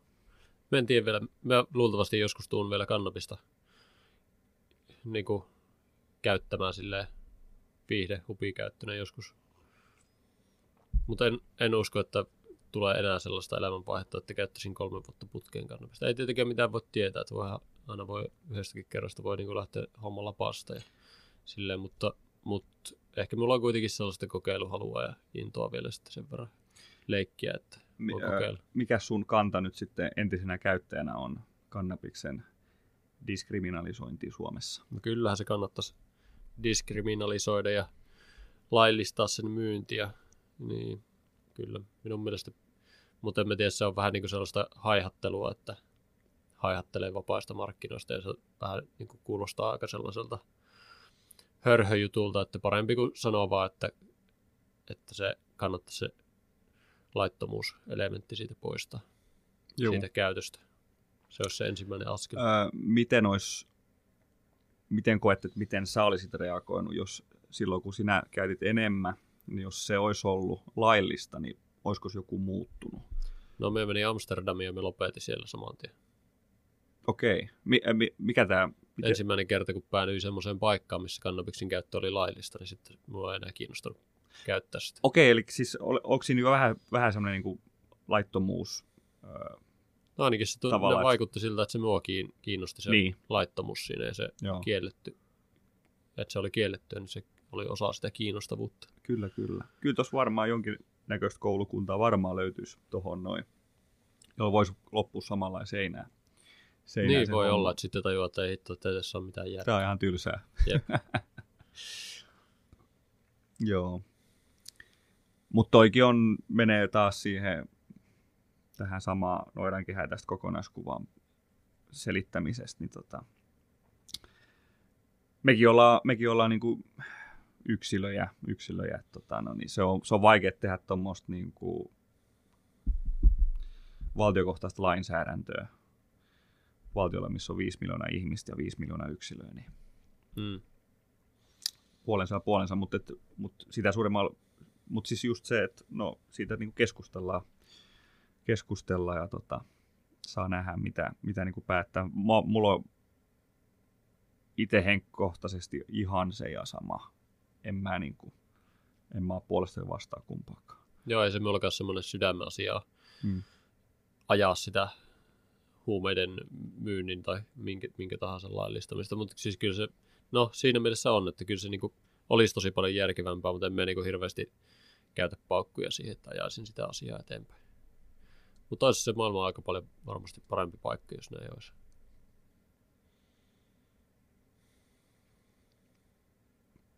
Ei osaa sanoa. Oliko tota, sitten sanot, että ö, oli parempi kuin alkoholi, niin ö, oliko sinulla sitten alkoholikäytössä jotain ongelmia? Siis siinä mielessä, että oliko niinku sit aina sitä meni paljon vai oliko Joo, niinku siis väkevät siellä? Multa Vai lähti, mikä oli aina, se? multa lähti aina lapasesta se homma sille, että sitten käytiin ihan liikaa ja, ja joo, siis jossain vaiheessa lä- lähti vaan niinku, mä olin juonut jonkun kuusi kaljaa, niin sitten se, sit se niinku, oli vaan semmoinen, että meni muisti ja sitten join 16 kaljaa siitä päälle. Joo. joo. Ja, niinku, ja sitten ehkä just kaikkea mahdollista muutakin viinaa ja viiniä ja mitä vaan sattuu käsissä saamaan, niin sitten joi ihan kaikkea. Se oli ihan semmoista hullua. Oli varmaan niin jotenkin paha olo sitten sisällä, että sitä sitten halusi juoda tajun kankaalle. Okei, että siinä oli sitten kumminkin jonkun omien sisäisten pahojen turruttamista. No eiköhän. Niinku, joo. Kyllä, no ei tossahan viisaus, että ikinä ei pitäisi rupea huonotuulisena ryyppäämään. Että, Mm. niin, kyllä. että se, siinä pitäisi olla semmoinen positiivinen piletys sitten taustalla. Että. Mm. Ja kyllä se hyvänkin tuulla saa helposti pilattua, kun Niin saakin, kyllä, juu. juo tarpeeksi vaan. Joo. En mä tiedä, mulla on ollut sitten taas oma, oma kehos on se systeemi aina toiminut. Että, että mun oma keho on aina san- sanonut jossain kohtaa iltaa, että nyt loppuu. Mm. Ja sitten mä oon lopettanut sen ja sitten mä juon, juon vettä ja homma on ok. Ja ei ole niinku ikinä menettänyt kävelykykyä enkä niinku mitään. Et mä, mä voin niinku toimia, toimia täysin niinku kaikki kognitiiviset taidot on läsnä. Ja voisin mennä vaikka, vaikka linnanjuhliin eikä kukaan huomaisi mitään. mitään mutta, tota, no niin. Ja tätä on muuten saanut palautetta että, ää, ää, tutuilta tai kavereilta, että, ää, että musta ei näe, että mä oon kännissä. Et yleisin lause, kun mä menen bilettää, niin yleisin lause on se, että onko se Pate juonut yhtään? Että hei Pate, onko se juonut yhtään? Sitten mä, no Mm. 15 tuoppia kaljaa tässä näin. Että kyllä, kyllä tässä nyt on kyllä juotu jo. Että Mm. ei, ei, ei vaan niin kuin näe. Se on jännä toisaalta, miten ne kaverit on aina huolissaan siitä, että onko joku toinen juonut. Niin, niin. Kun olisi niin toisinpäin, että onko, kuinka paljon sä oot juonut, pitäisikö juoda vettä välillä? Niin, ja sitten se, se, se, tiedätkö mistä se johtuu? No, No minun mielestä se johtuu siitä, että sitten kun ne ihmiset on kännissä ja ne on itse ihan pihalla, niin sitten niille tulee huono olo siitä, että niiden lähellä on joku ihminen, joka ei vaikuta siltä, että se on niin pihalla. Ja niille sitten ne alkaa olemaan huolissaan siitä, että ootko se juonut ollenkaan. Että joo. joo. ainakin minä mietin näin. Mutta kyllä alkoholikäyttäytyminen Suomessa on mennyt mun mielestä parempaan suuntaan. Ja mä käytän siinä referenssinä mun nuorimmaista veljeä, niin tota, mulla on itse asiassa niin parikin pikkuveliä, niin mä tämän vanhemman kanssa on niin jutellut, että me ollaan oltu siis tavallaan alkoholisuhde ollut samanlainen, että on ollut kiva vähän alaikäisenä juoda, juoda kaljaa ja, ja rötöstellä. Sitten tämä tää, tota, 02 Mitä syntynyt rötöstellä? rötöstellä, joo. Niin sit Mitä tava- se tarkoittaa? no, tehdä tyhmyksiä. Ah, niin kuin rikoksia. No ei nyt. Eikö rötöstely tarkoita niin kuin rikoksia? No voi jotain semmoistakin tehdä, mutta semmoista nyt mitä niin kuin pahimmasta pojat nyt tekee. Mutta sitten toi, niin kuin, toi no, 02 syntynyt mun nuorin veli, niin sitä, sit me ollaan niin kuin naurettu tämän mun 96 veljen kanssa, että, tota, no niin, että, että kun meillä, meni, meillä oli sitä se tommosta, ja sitten tulee niin kuin Instagramiin päivitys meidän nuorimmasta veljestä just silleen, tofupastaa ja lasipunaviiniä, ja sitten what the fuck, että toi ihan siistiä ja hienoa, että, että tota, äh, kyllä mä niinku jotenkin koen, että äh, siis semmoinen niinku täyskänni, humalointi, ihanointi on mun mielestä vähän niin kuin laantumassa oikeasti. Mm. Joo, ja se on hyvä. Minkälaista ruokaa mutta tykkäät syö? Tulista. Helvetin tulista ruokaa. Sitten mennään tänään johonkin. Onko tässä joku lähellä joku tota... Mennään johonkin Taikku tai Vietnami Juu, joo.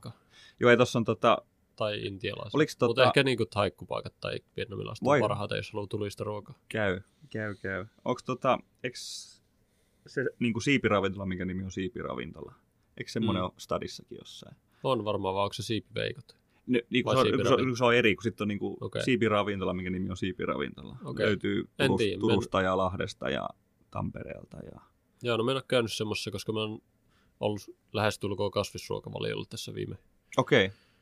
Vuodet. Juu, juu, onko ihan täys? No en ole ihan täysin, Vege. mutta sillä, että enimmäkseen on syönyt kasviksi. Okei, okay, joo. Tuossa oli pari vuotta sitten mä, mä kokeilin täysvegeä. Kaksi viikkoa mä sitä niin kuin jaksoin ja puhun niin kuin jaksamisesta siis siinä mielessä, että tota, mun keho reagoi aika rajusti siihen. Mul, siis aineenvaihdunta pysähtyi, kauheat umme, ummetukset vaivas sun muuta ja oli sellainen tosi tunkkane, tunkkane olo. Et sen mun piti vaan niin kuin keskeyttää. Että olisi varmaan ehkä, no mä olisin saanut ehkä enemmän irti, jos mä olisin kokeillut tavalla pikkuhiljaa ja koittanut vielä jaksaa pitää sitä, mutta et, kokeilin sit varmaan liian rajoitti sun muuta, mutta et, pari viikkoa mä jaksoin täysvekenä ja sitten piti lopettaa, että se ei niinku pystynyt. Nykyisin meikäläisen ruokavalio, niin tota, punaista lihaa niin oikeastaan ravintolassa vaan käytän. Kotona niin kana ja kala koti, kotimaisina, niin tota, siinä niin kuin nykyisin. Öö, ihan saliperspektiivistä niin kuin, öö, rasva, proteiini, suhde hyvä. Mutta tota, totta kai kyllä nyt tulee niin kuin kaupan päälle myös se niin kuin ekologinen näkökulma, kun tota, paikallista kanaa, kalaa ja välttää sitä punaista lihaa, joka on sitten niin kuin kauempaa. Mm.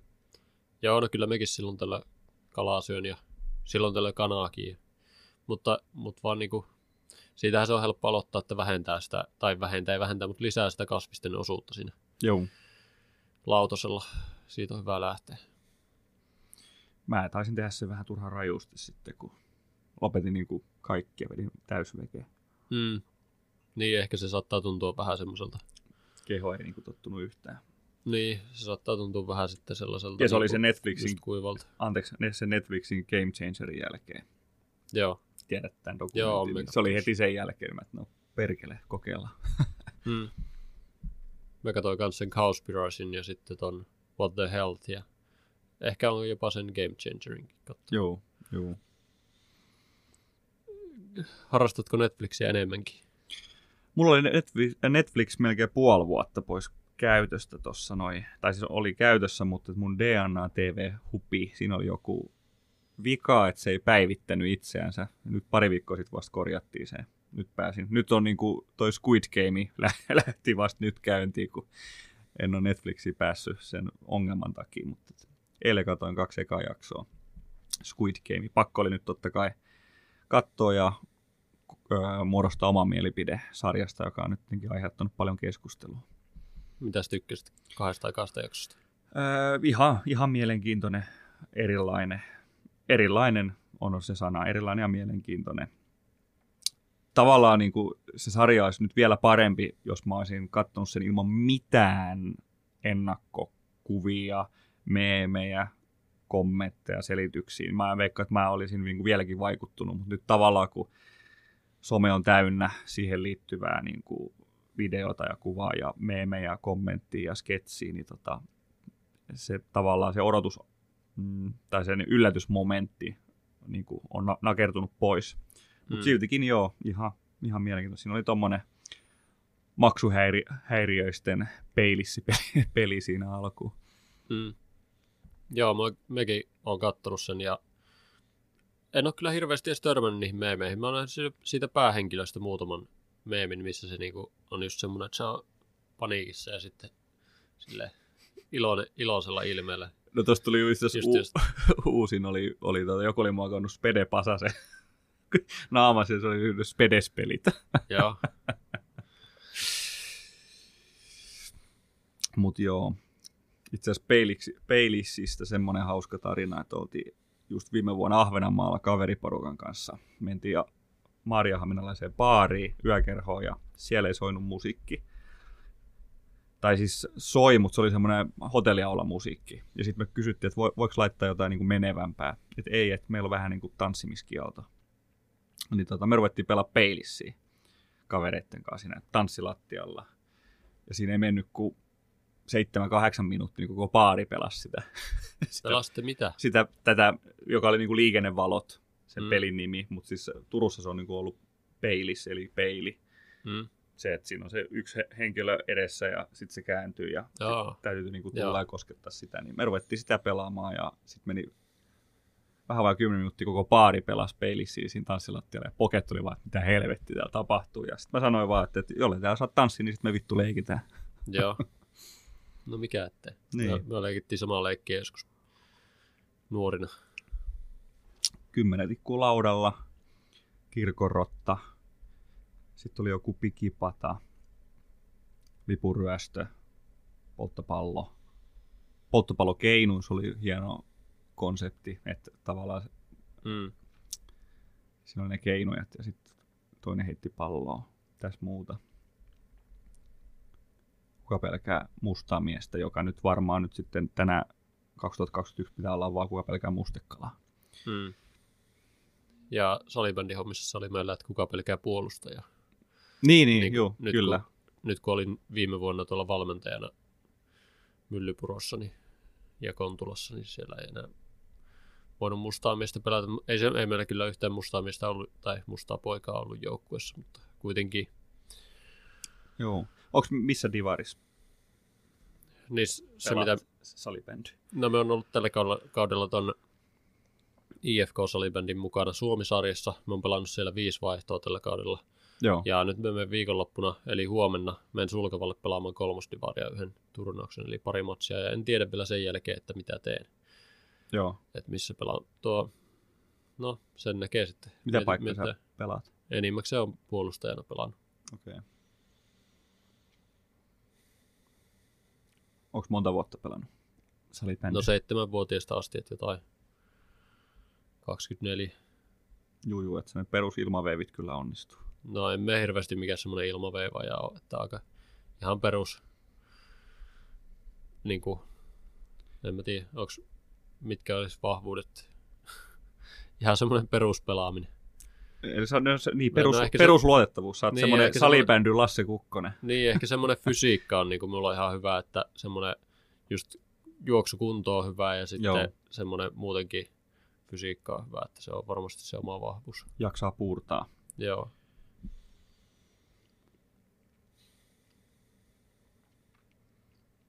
Kyllä.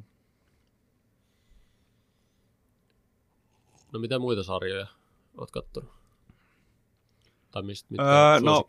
No itse asiassa joo, niin Ei tarvi olla Netflixistä. No juu, eli oli, oli sanomassa, mulla lukee itse asiassa tuossa Tinder-piossa Yle Arena and chill. Tota, no niin, käytän enemmän Yle Areenaa. Mulla on itse asiassa nyt noin ää, ne, ää, luotto, luottomies vai luottomiehet, kumpi se nyt on, tämä missä on Ketonen ja Luusuoniemi. joo, luottomies. Luottomies. Toka tuottari on kattomatta, pitäisi kaverit katsoa putkeen ne kaikki, ne on lyhyen jaksoin. Mutta toi ö, Politiikka Suomi, katoin kymmenen jaksoa, niin ihan, ihan helvetin, helvetin hyvä sarja. Todella mielenkiintoinen ja suosittelen myös niille, joita ei niin politiikka sinänsä kiinnosta. Et tota, hyvin avaa niitä kulisseja ja taustoja ja sitten sitä tavallaan raadollisuutta, että siellä voi tota, esimerkiksi just, niin kuin Suomen pääministeri on, on se, se niin kuin asema, missä sä saat kaiken roskan ja paskan niskas. Ihan sama, mitä sä teet, mihin sä pukeudut ja mihin sä osallistut, mihin sä et osallistu.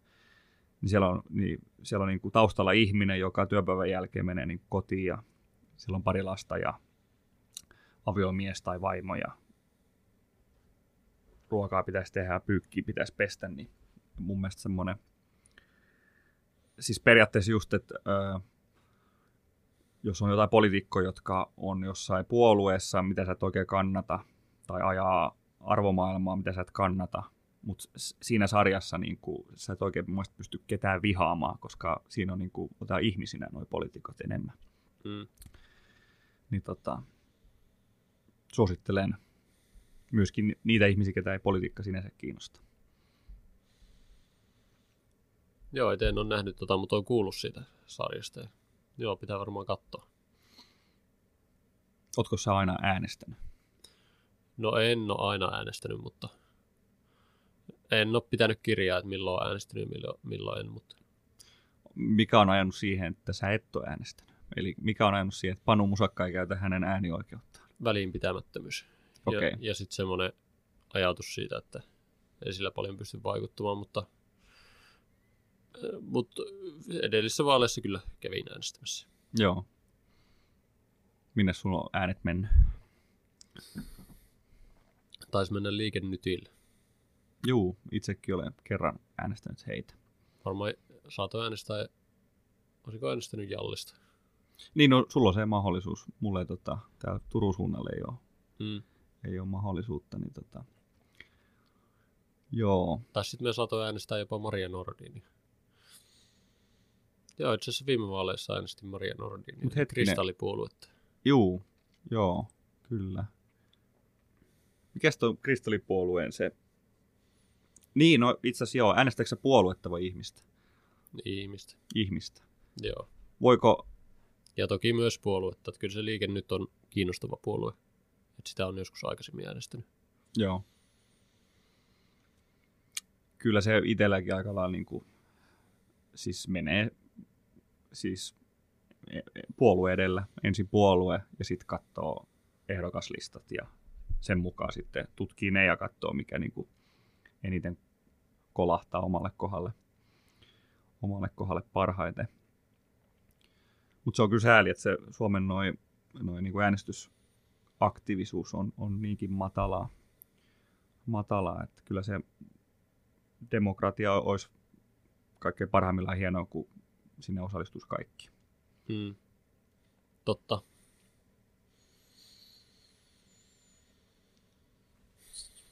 Onko sinusta tämä politiikka silleen kiinnostava, että oletko itse ajatellut lähteä politiikkaan tai oletko ollut?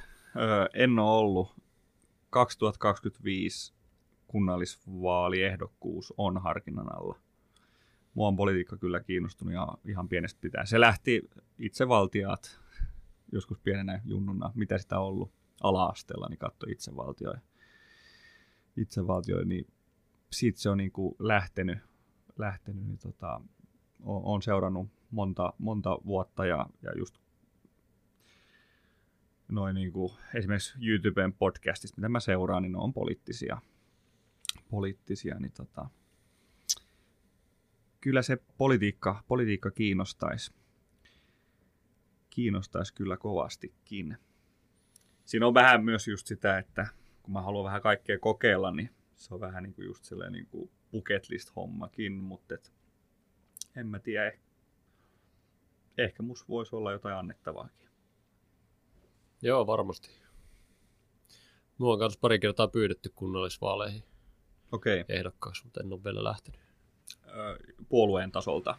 Joo, Minkä puolueen? no varmaan monetkin puolueet pyytänyt. Okei. Onko se ihan niin kuin lähiaikoina? Vai niin kuin, onko, tämä, onko se No tavallaan, ei, ei, nyt edellisissä vaaleissa ei varmaan, mutta on, niin kuin, onko ne pongannut sut jostain? varmaan sosiaalisesta mediasta. Just, just, joo. Mutta ehkä, ehkä just edellisissä vaaleissa oli, milloin ne oli, neljä vuotta sitten, Öö, niin, vai kuusi vuotta sitten, niin. neljä. Öö, niin, öö, presidentin vai Eiku kunnallisvaalit. kunnallisvaalit? Se olisi ne neljä vuoden välein. 25, 21. Joo, neljän vuoden välein. Joo, Eli sitten ne on ollut 2017. joo, kyllä 2017. Joo. Joo. Joo, silloin mua kyllä pyydettiin. Ja ehkä, ehkä jopa silloin 2013. No, sitä en ole varmaan, onko silloin pyydetty. Mutta ainakin näihin edellisiin. Onko sulla niinku ollut aktiivista some, some niinku käyttöä silloin jo? Joo. Okei. Okay. Onko se, äh, tota, hetkinen, mi- milloin sä oot, vai onko sulla, onko sulla niinku Facebook ollut platformina joskus? No mä oon kirjoittanut paljon juttuja Facebookiin ja Twitteriin ja LinkedIniin, mutta joskus kirjoitin Facebookiin paljon enemmän kuin mitä nykyisin. Joo. Ja sin, silloin me kirjoitin myöskin semmoisia tällaisia poliittisia kannanottoja. Mä itse asiassa haluaisin kuulla sun suusta näkemykset noista somekanavista. Öö, mie- mielipide niistä, äh, mikä on mihinkin hyvä, mikä on minkäkin vahvuus, heikkous ja toi niinku suhde, että mikä on sulle ykköskanava, kakkoskanava, kolmoskanava tai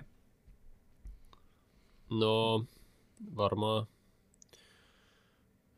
Uh, pitäisi katsoa jostain sovelluksesta, että paljon tulee käyttöä aikaa, mutta Mm. varmaan ehkä LinkedInissä me eniten pitää aikaa. Joo. No mulla on sama. Ja sitten Instagramissa ja Twitterissä ja TikTokissa Joo. ja Facebookissa käyn katsomassa aina notifikaatiot. Joo. Ja silloin tällöin sanomassa jollekin hyvää syntymäpäivää. Joo. Joo. Mulla on itse tota, Twitter ja, ja tota, TikTok puuttuu ihan täysin, täysin vielä.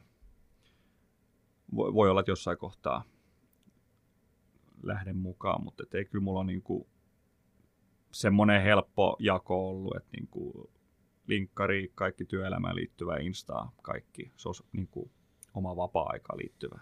Se on niinku kaksi kanavaa, kaksi puolta mun elämästäni. Se on Mm. ollut sellainen helppo jako tähän mennessä. Joo, me on kyllä sekoittanut niitä. Niin on minäkin. No niin on minäkin tietyllä tavalla. Koska kyllähän sä käyt, sä oot töissä niin kuin melkein kolmasosa sun elämästä. Mm. Vähän vähemmän. Se on niin iso osa sun elämää, niin, niin, tota, no, niin väkisinkin se työ liittyy jotenkin sun elämään. Ja nythän on niin kuin linkkarissahan on nyt just sitä sä laitat jotain liian arkista, jotain liian vapaa-aikaan liittyvää, niin sitten tulee ne kommentit, että tämä ei muuten kuulu tänne, Mm. äläpäs viitti. Mutta en mä tiedä sitten. Se on vähän puolensa ja puolensa. Mm. En tiedä, mikäköhän olisi niin semmoinen arkinen asia, että joku tulisi mulle sanomaan, että ei kuulu tänne. Ei ole pitkään aikaa tullut kukaan sanomaan mistään, mutta ehkä voisi kirjoittaa jonkun semmoisen, että no, en mä usko, että No sanotaan, näin, sanotaan näin, että jos Mä- kirjoittaisi mä oon mä, nä- vaan niin kuin, ihan jostain koti- tai harrastusasiasta, ihan Niin. niin. kuin, ettei liittä sitä millään tavalla mihinkään. juu, varmaan tulisi kommentti, että hei, tämä ei nyt kuulu tänne näin. Mm. Voisikin laittaa ihan, ihan huviksi. Mutta olisiko, olisiko Instagramissa sitten niinku toisinpäin? Voiko se sinne laittaa, että hei, tämmöinen päivä töissä tai Ei, haen ku, ei kukaan, ei kukaan Tuleeko joku tuossa- sanoa, että ei hei, et, sanoa, mutta ei kuulu tänne. me, link, me linkkari pelle. Mm. Jep. Ei missään somessa olla niin silleen kriittisiä siitä, että asiat Siis siis ei it- kuulu tänne. Itse kuin asiassa kyllä, kyllä niin tota, linkkari on, on nyt semmoinen, niin kuin, siellä on se niin kuin tarkin, tarkin käyttäjäryhmä, Mm.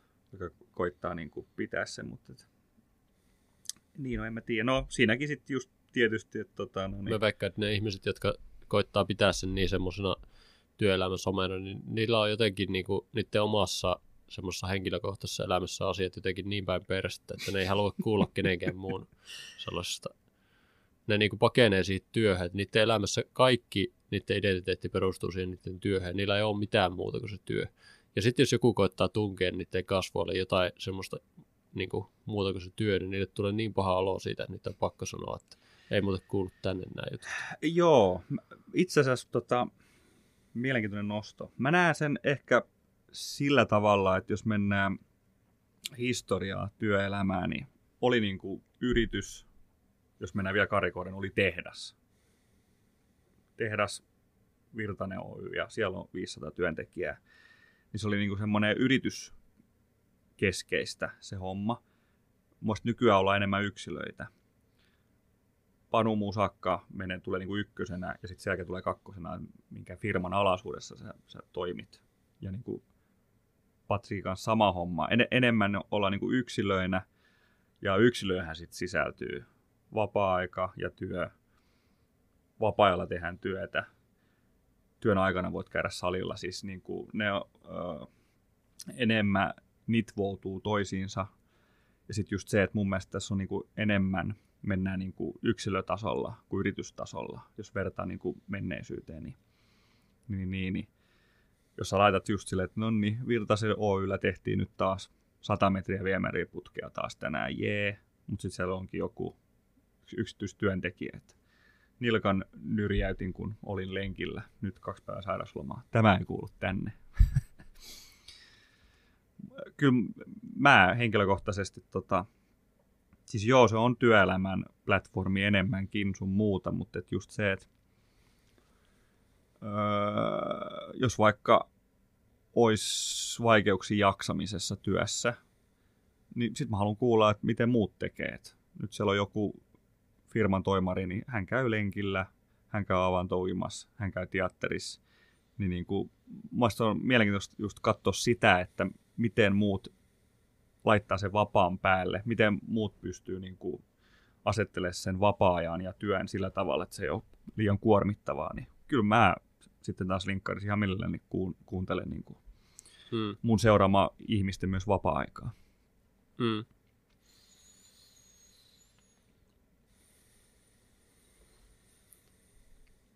Mites tuo saliharrastus? Öö, futista harrastin kahdeksan vai seitsemän vuotta. Sitten kun se meni liian totiseksi, niin tota, sitten rupesin käymään salilla kasiluokalla. Silloin mä olin se joku vähän vajaa metri 90 pitkä ja paino oli mikä 67 kiloa. Sitten mennyt muutama vuosi, kun sitten oli just silleen, että tota, miksi peräti vaan kolme vai neljä vuotta, niin sitten tuli paino jo 100 kiloa. Mut se oli sitä aikaa vielä, kun en, en opiskellut ja tein, tein järkkärihommia laivapoliisihommia ja olin silloin semmoinen vahva läski, sanotaan näin. Nykyään se on ollut enemmän semmoista, niin kuin, semmoista niin kuin pumppaamista, enemmän semmoista niin kuin mentaalista reeniä. Ja koitan nyt, nyt en ole, ei ole, niin kuin, ei ole noita kolminumeroisia lukuja, vaan pysyn siellä 90 puolella ja koitan vähän aerobistakin tehdä. Että tota, ennen vanha ainoa aerobin oli se, kun siirtyi laitteesta toiseen laitteeseen. Nyt käy ihan lenkillä ja uimassakin salireenaamisen ohella. Niin, se oot harrastanut sitä aika pitkään. Minkä ikäinen se oot? 28. Täytän 29 nyt tammikuussa. Ja minkä ikäisenä aloitit salilla käynyt? Kasiluokalla ollaan 14, 15. Niin, sä oot, sä oot harrastanut 14 vuotta. Kuntos oli No joo, joo, joo, kyllä. Kyllä. Se on ollut semmoinen meikäläisen juttu. Mä, mä tykkään tota, kuulokkeet korville ja turmion kätilöt soimaan täysillä ja kauhea akrereeni. Siinä on, Monta kertaa viikossa? Ny- nykyisin mä käyn neljä. Neljä kertaa, mutta on käynyt joskus enemmänkin. Ikinä ei peili näytä siltä kuin haluaisin, mutta tota, kuten sanoin, se on enemmän semmoista henkistä ehkä nykyisin. Sitä haetaan sitä hyvää olon tunnettavaa. Hmm ja sitä, että saa ajatukset pois duunista. Mm. Oletko harrastanut ikinä kamppailu? Judoa joskus junnuna vuoden verran. Mä kävin kahdessa hassus vapari reeneissä, mutta se jäi siihen. En mä, mulla ei oikein noin kamppailulajit ei ole ikinä ollut semmoinen kiinnostuksen kohde jollain tasolla. Että kyllä niin kuntosaliharjoittelu ja paino, painon nost, tai painojen nostelu on enemmän mun juttu. Hmm. Joo, vähän sama. En meikä älyttömästi ole kiinnostunut. Paitsi nyt silloin kesällä, kun Pauluksen kanssa otettiin toissa kesänä matsia, niin Joo. sen aikaa olin kiinnostunut, kun treenasin siihen matsiin sen kuukauden verran. Mutta... Oliko se, mikä se Pauluksen tausta oli? Tota... Hän on konkari, vapaa Joo, joo. Mites tota, no niin, saiko sä palautetta häneltä jälkeenpäin.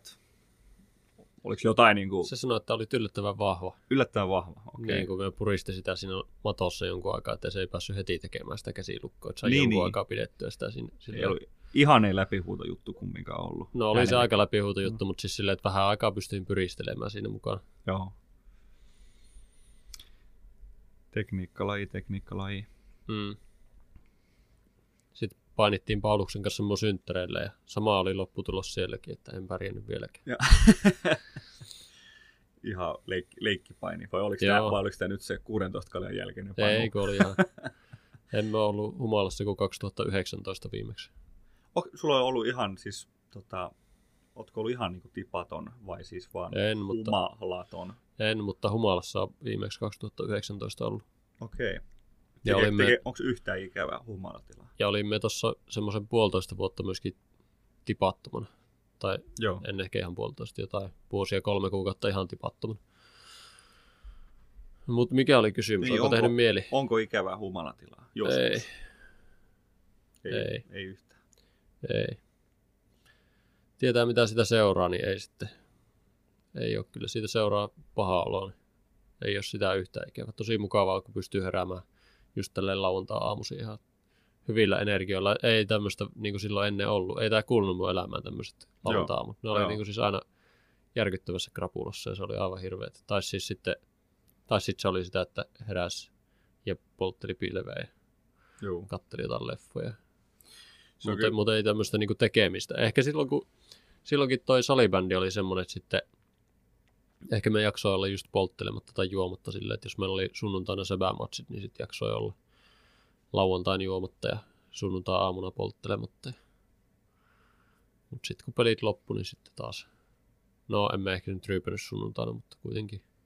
Joo. Se on kyllä vanhemmiten, noin krapulat on ihan, ihan järkyttäviä. Et kyllä mullakin, niin tota, sanotaan kerran kuussa, kerran kuussa yksi, yksi tommonen humalajuonti on ihan riittävä. Et Se on ihan karsee se, se olotila sun muuta. Ja sitten just se, että kun se seuraava päivä, niin se on niinku, sä heität sen roski. Sulla on, mm. niinku, Mm. sulla on paha olo, sit sä et jaksa liikkua mihinkään. Sit sä syöt päin persettä ja sit sä oot niinku sängyssä sinne niinku iltapäivään asti melkein.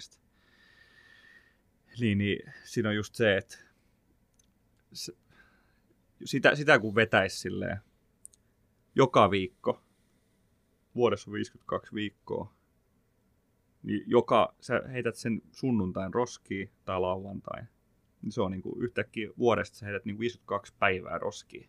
Mm.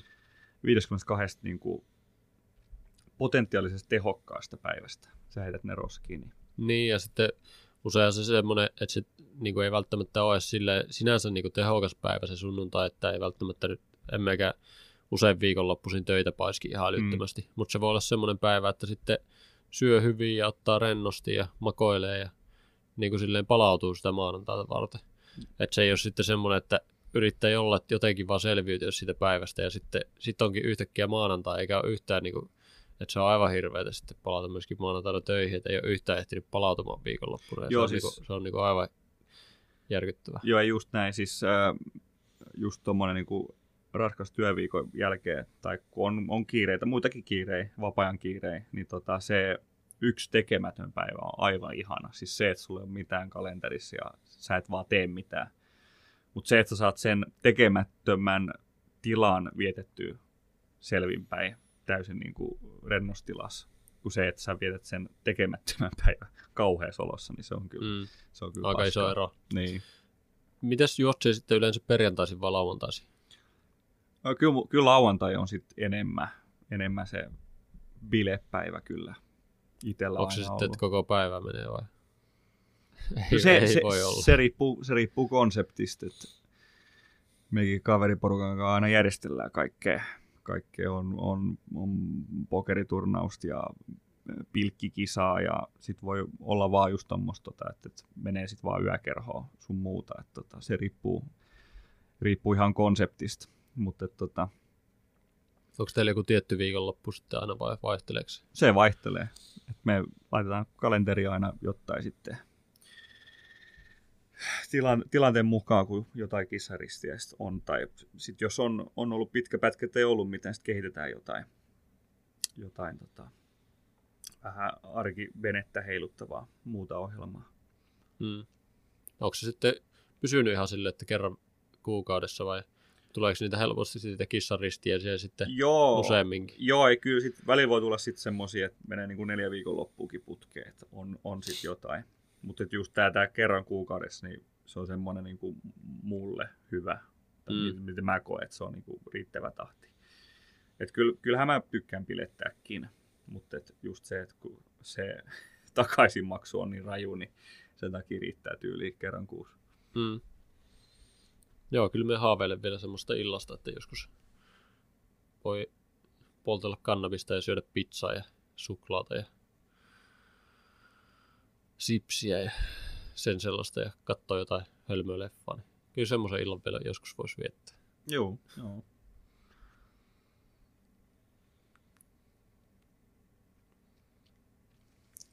Se olisi minun, minun bilettäminen. Toki me on niinku te- tehnyt semmoisia samanlaisia iltoja ilman sitä kannabista, mutta se voisi joskus olla kiva olla mukana.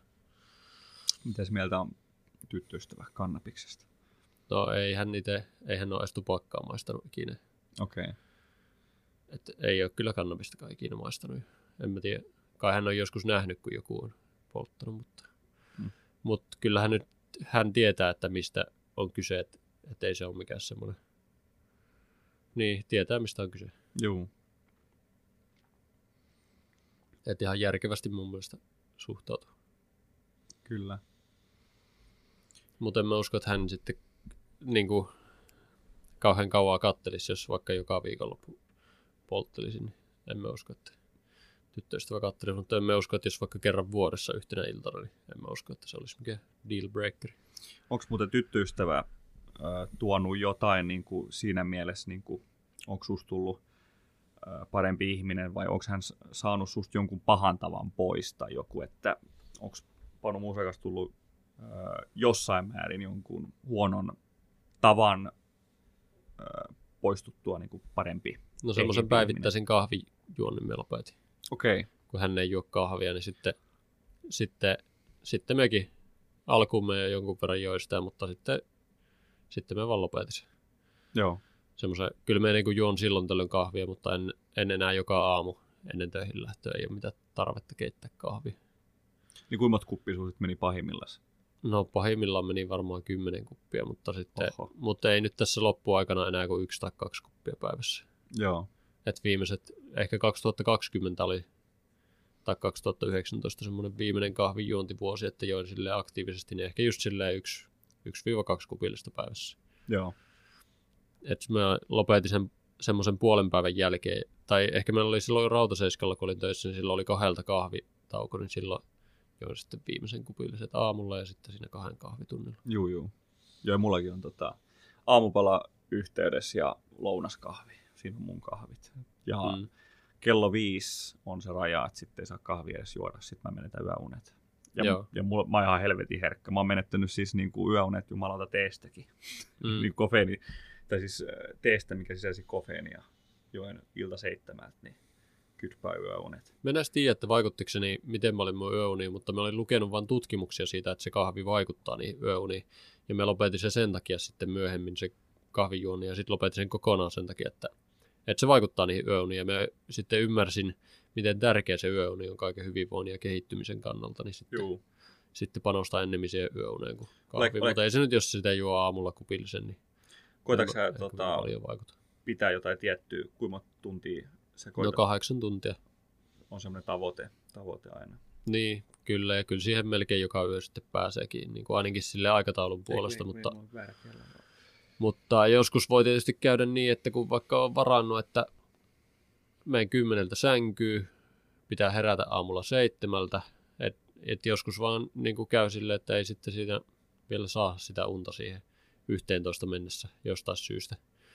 Ja joskus voi olla, että sitten herää aikaisemmin, mutta kyllä aina pyrin järjestämään sillä, että mulla on yhdeksän tuntia aikaa olla siinä rauhoittuneena sängyssä. Joo, joo. Ja kyllä mäkin joskus on jopa niinkin radikaali, että mä oon mennyt kahdeksalta illalla nukkuu, kun mä oon, niin kuin, tiedän, että on sellainen aikainen herätys, että mä oon tähdännyt siihen, että se pakko tulla se Mm. kahdeksan, yhdeksän tuntia. tuntia. Että kyllä mäkin on tota, unta koittanut, koittanut silleen seurata, että onko, onko sulla ollut mitään noita sykekello, urheilukello juttuja? On mulla ollut se Oura Sormus, oli mulla vuoden. Joo, Ja sitten mulla oli, ostin nyt tuossa just pari kuukautta sitten semmoisen Polarin Vantage, olikohan se V tai M2, sen kuitenkin kalliimman 450 maksoi sitä Joo. kellosta. Ja sitten mä luin Robert T. Kiyosakin kirjan Rich Dad, Poor Dad, ja, ja sitten mä ymmärsin, että hitto, että mä oon tuhlannut mun sijoitukset siihen, että mä oon ostanut kellon, että mä oon niin käyttänyt mun, mun semmoiset assetit, eli tulo, tulovirrat on käyttänyt siihen, että oon ostanut kellon, niin sitten sitten mä myin sen tuolla torissa. okei. Okay. Mutta koititko sä, tai katsoitko siinä mitään semmoisia, niin Tai no Ouras nyt tietenkin katsoit vähän unianalyysejä. Joo, ja kyllä se Polarin kellokin näyttää. Joo. Et katoin, katoin kyllä. Ja ihan, ihan niin kuin hyvältä ne silleen näyttää.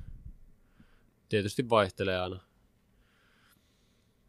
Joskus näyttää paremmalta ja joskus heikommalta, mutta keskimäärin hyvä. Joo, joo ja kyllä mäkin on sinänsä ollut ihan hyvä, hyvä nukkuja kyllä, kunhan vaan just ne kofenituotteet lopettaa siinä. Siinä siinä viiden aikaa ihan myöhäisimmillään.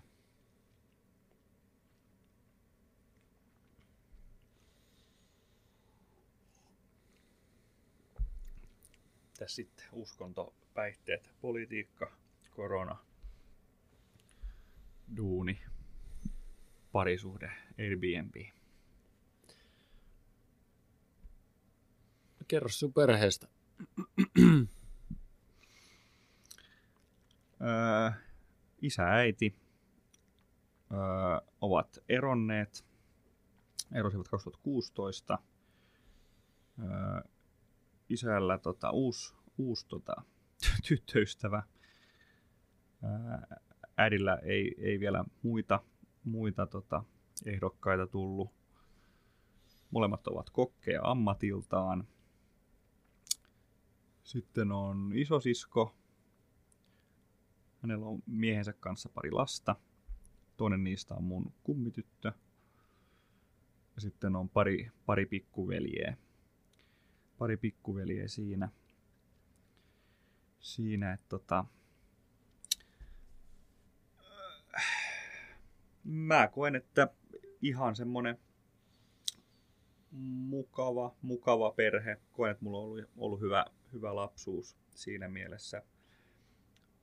Kauheasti ei ole niinku rahaa, rahaa ainakaan ylimääräistä ollut, ollut siinä mielessä. Niin, niin tota, se on muuten jännä, jännä tota, minkä niinku huomasin just, että tavallaan jos ajatellaan vaikka vanhempien opettamaa niin finanssipolitiikkaa, niin se on ollut vaan just sitä, että laitapas nyt patjan alle vähän ylimääräistä. Et mulle ei ole puhuttu mistään niin kuin sijoittamisesta tai rahas, rahastoista tai osakesijoittamisesta, mitään tämmöisestä, tämmöisestä mitään, niin tota, sitten joskus silloin aikoinaan, kun rupesi vaikka kuukausipalkat alkaa niin kolmosella, niin silloin oli, niin oli sellainen niin vääristynyt kuva, että hei, et, mä oon varmaan muuten nyt sit rikas. niin kuin semmoinen niin kuin täysin vääristynyt kuva. Sitten suomalainen verokarhu iskee ja sitten jää niin kuin mitään käteen. Ja sitten niin tajus just sen, että niin kuin Suomessahan niin ei, ei susta tuu rikasta palkalla. Sä et niin kuin Suomessa tienaa palkalla.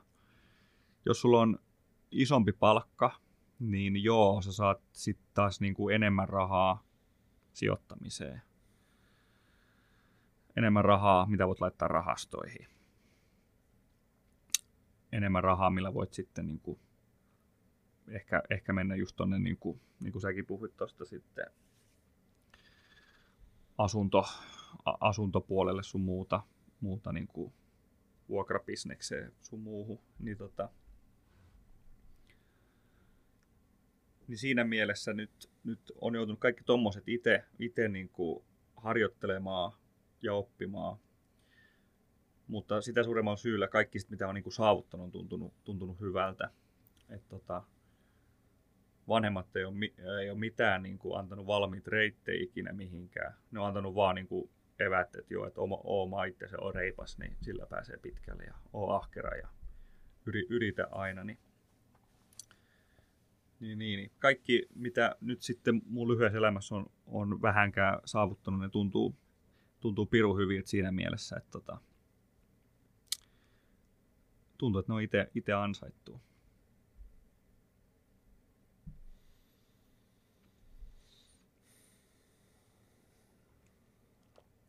Ja monta veljeä sulla? Kaksi. Kaksi pikku. Kaksi veljeä ja sisko. Joo. Pienin on kirjaviisain, tai nuorin on kirjaviisain, tota, lukion paperilla päässyt suoraan Turun lääkkikseen. Sitten on tämä toinen pikkuveli, hän on TYKSissä vähän niin kuin talonmies hommissa. Hän on ehkä käsistään taitavi. Meikäläinen on tämä keskimmäinen lapsi. Rauhanneuvottelija, rauhallinen, oma- oman tiensä kulkija ja isosisko on sosiaalialalla itse töissä. Erinomainen perhenäiti. Ja sun vanhemmat eros 2016. Joo. Eli se on ollut silloin jotain 24, 23. Jotain siihen suuntaan. Okei. Okay. No oliko se yllätys? Öö, ei sinänsä. Kyllä siinä tota, vähän semmoista huonoa ilmapiiri oli jo havaittavissa muutamia vuosia. Joo. Miten, miten se, tuntuuko susta, että se vaikuttaa sitten sun semmoiseen uskoon vaikka parisuhteesta, avioliitosta? Öö, ei, ei sinänsä.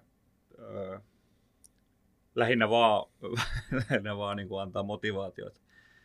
Että mä koitan hoitaa hommat paremmin. Mm. Kyllä Monesti se menee varmaan silleen, että sit jos on vanhemmat eronnut, niin sit se aiheuttaa semmoisen hieman pienen epäilyksen siihen semmoiseen. Niin, eikä mä nyt tarkoita siis nyt silleen, että sinäkään nyt, niin kuin, nyt välttämättä nyt paljon on nyt pitää että se olisi se, tai siis niin kuin, että ei se parisuhdekaan nyt välttämättä siis semmoinen suoritus ole, Mm. ole että tavallaan, että jolle sä oot tarpeeksi yrittänyt, niin sitten se hajoaa. Joskus vaan asiat menee miten menee, mutta et kumminkin, että tota, haluaisin kovasti joskus olla sekä hyvä aviomies sekä, sekä helvetin hyvä faija. Mm. Niin, en mä tiedä, voi sitä, ja onhan sitä varmasti semmoisia epäilyksiä, vaikka ei olisi vanhemmat eronnutkaan, että sitä ainakin itse epäilen jatkuvasti, että onko riittävän hyvä mies. Niin, niin. Öö, kyllähän sitä itselläkin on, on ollut varmaan, varmaan just sitä, että tota, kun ollut sitten, mutta mun mielestä ehkä se ehkä enemmän vaikutti, kun on ollut pitkään, pitkään niin kuin sinkkuna, niin öö, se, se kynnys öö, avata ovea sit, öö, ihan siis sisimmästä minästä, niin se kynnys on niin kuin, no, tavallaan noussut tai tavallaan, että sitä, sitä puolta ei itsessään kauhean helposti näytä. Et joskus se näytti helpommin ja aikaisemmin, nykyään ei. Että tavallaan se, se tila, mihin sä viet itse siihen haavoittuvaiseen tilaan, niin tota, sitä pelkää, sitä koittaa välttää. Toivottavasti joskun kanssa, tai joskus jonkun kanssa tota, siihen pääsee, pääsee helpommin ja pääsee siitä pelosta yli. Niin. Tuli mieleen, että voi olla siinä sekin, kun me puhuttiin silloin alkuvaiheessa, että onko valmis vaikka kohtaamaan sen oikein, niin sekin, sekin voi olla sitten, että, että sitten kun on valmis siihen semmoiseen haavoittuvaiseen tilaan, niin, Niin, niin kyllä. niin sitten, mutta en mä tiedä. En mä tiedä, oliko, no ehkä me on ollut silloin valmis semmoiseen tilaan, kun on tavannut vaikka nykyiset tyttöystä ja sitten on joutunut kohtaamaan ihan järkyttävästi sellaisia puolia itsestä, mitä, mitä ei ole ollut yhtä kivaa kohdata. Joo. Mutta ei, kyllä, se- kyllä se sun val, valmius, niin kyllähän siinä niin pointti just on, että tota, ö, kukaan ei voi tulla sisään, ellei pidä ovea auki. Mm, Eli jos sulla on ovi kiinni, niin ei silloin kukaan tuukkaan. mm, Mm. Siinä mielessä se valmiustila kyllä pitää olla. mm. Ja niin se on vähän niin kuin, että se valuu semmoinen rakkaus, kun, että jos on se ovi kiinni, niin se on vähän niin kuin semmoinen, semmoista teflonia, että se valuu siitä Niin, niin. sitten läpi, että mikä ei, jos ei sinne pääse siihen sisiinpäin käsiksi. Mm. Mutta sitten senkin on, on huomannut jossain tuommoisissa, sanotaan niin kuin, sit kun ollaan siinä säätövaiheessa jonkun kanssa, niin tota, jos sä näytät liian aikaisin sun kortit, niin se on niin kuin huono. Ja sitten taas, jolle- jollet sä näytä mitään sun kortteja toiseen, niin sit sekin on huono. Mm. Että pitäisi niin kuin, vähän niin kuin yksi kerrallaan aina vähän niin kuin avata itse. Niin, no niin, se on. Hiljaa, että Joo, totta. Hyvä parisuhde on, on tota, funktio kautta matemaattinen laskutehtävä, missä pääset koko aika niin kuin lähemmäs ratkaisua, mutta sä et milloinkaan täysin saa sitä oikeat tulos tehtyä.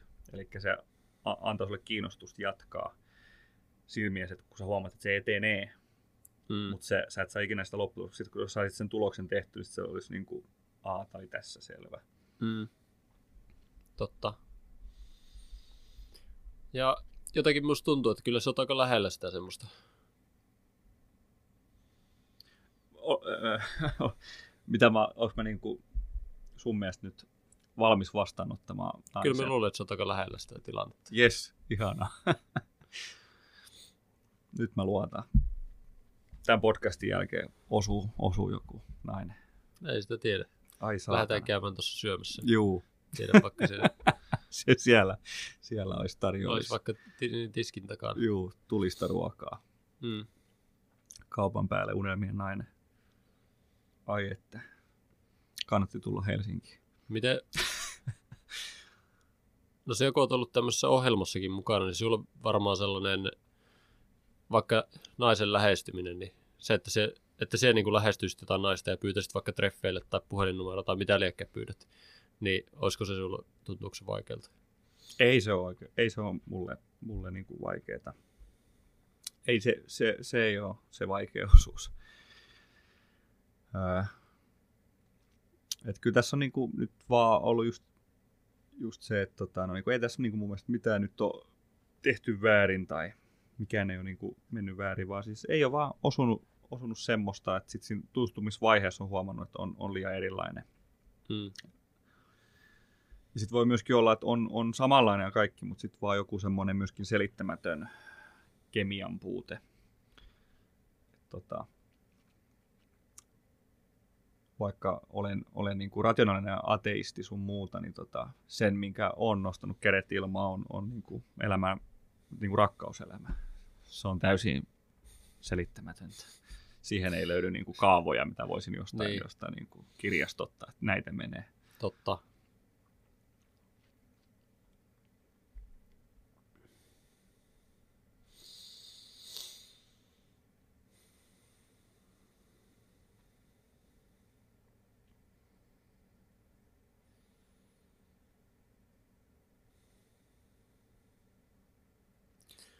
Veikkaatko hiljaisia hetkiä kautta, onko tämäkin tämmöinen niin kuin, kuuntelijakin saa kuunnella ajatuksia hetken? Joo, en leikkaa. Se on, se on myöskin semmoinen, että se on osa tämän mun podcastin sellaista tyyliä, että tässä on hieman miettimishetkiä. Välillä mä en itsekin tiedä, mitä, mä te, mitä teen tai sanon. Ja Joo.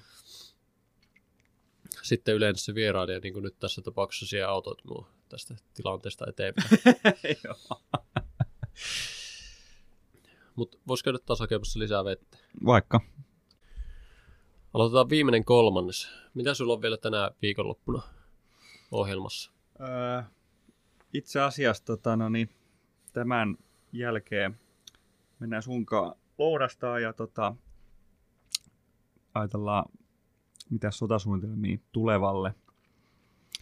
Öö, sitten itse asiassa näen tämän, tätä Jennyä, Oho, viimeistä viikossa Jennyä. Nyt kun tuli, tuli stadi, niin loistava mahdollisuus häntä nähdä, ei olla kuvausten jälkeen nähty. Ja tota, sen jälkeen näen toista kaveria, jonka jälkeen näen kolmatta kaveria. Ja sitten ajan takas, takas Turkuun ja huomenna tota, ajattelin viedä äidin syömään ihan muuten vaan. Kuulostaa hyvältä. Mun pikkusisko yritti soittaa mulle. Ollaan tänään lähdössä hänen kanssa tonne sulkavalle ajelemaan. Jaa, mitäs siellä? Tuliko tänne joku? Tuli jo. No niin. Mitäs siellä? Öö, huomenna on tosiaan se salibänditurnaus siellä. Aiku niin siis joo, se, se homma. Ja joo, sulla on paljon kavereita Helsingissä.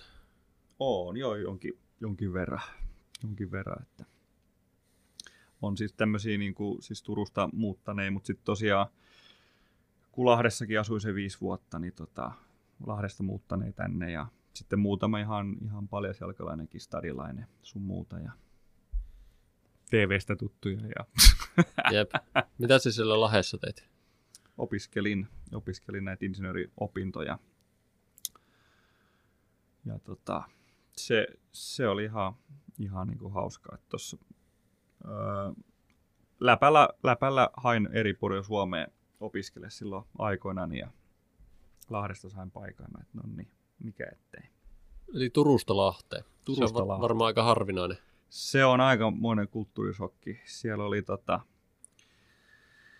äh, räppikulttuuria, huumekulttuuria, vähän elämämmön koulukulttuuria, tämmöistä. Mutta ei se, ei se siinä siis äh, Lahdessakin hienot omat, omat juttunsa ja ei siis kadu, kadu mitään vaihtelu, vaihtelu virkistää. Vaihtelu virkistää. Et se oli ihan oikein hauskaa, mukavaa aikaa sekin niin kuin opiskeluaika nyt kumminkin aina yleensä on. Hmm.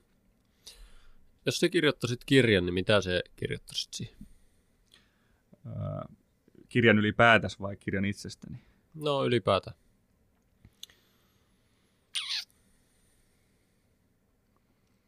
No mä voisin kirjoittaa itsestänikin. Mitä sä Ja- kertoisit itsestäsi?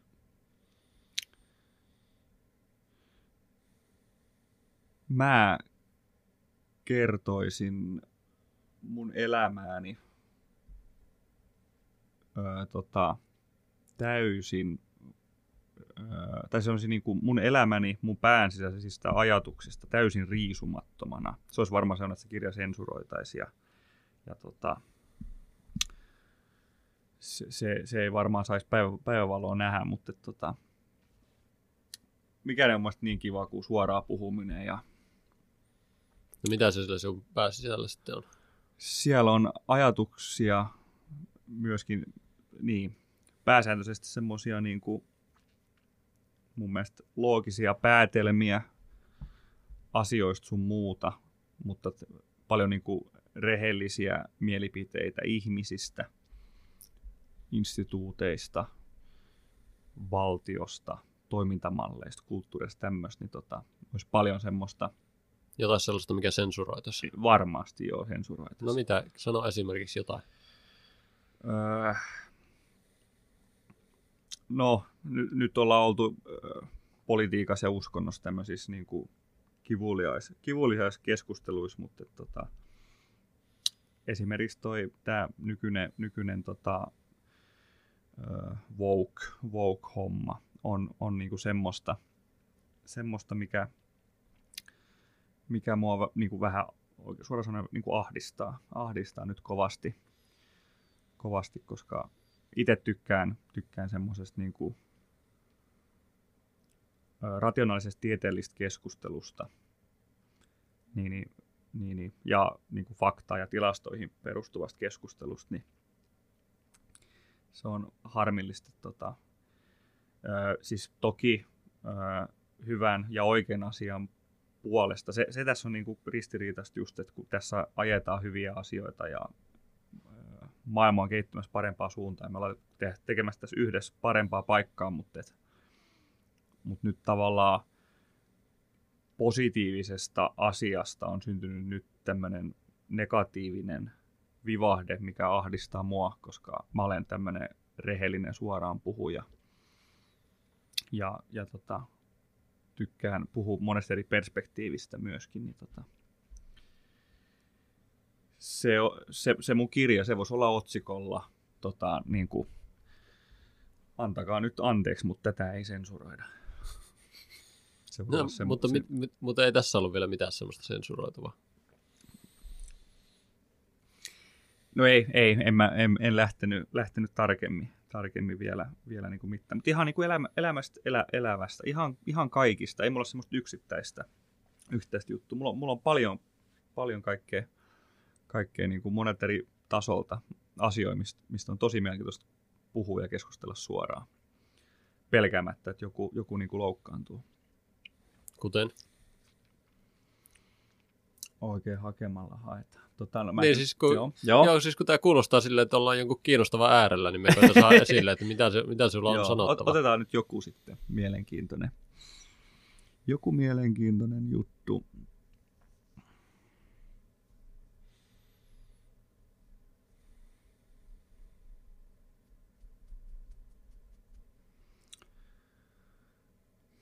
No, nyt voi tulla hiljainen, hiljainen hetki, kun mä mietin jonkun nyt, mistä saa saa järkevästi jotta ja, jotta ja aloitettua.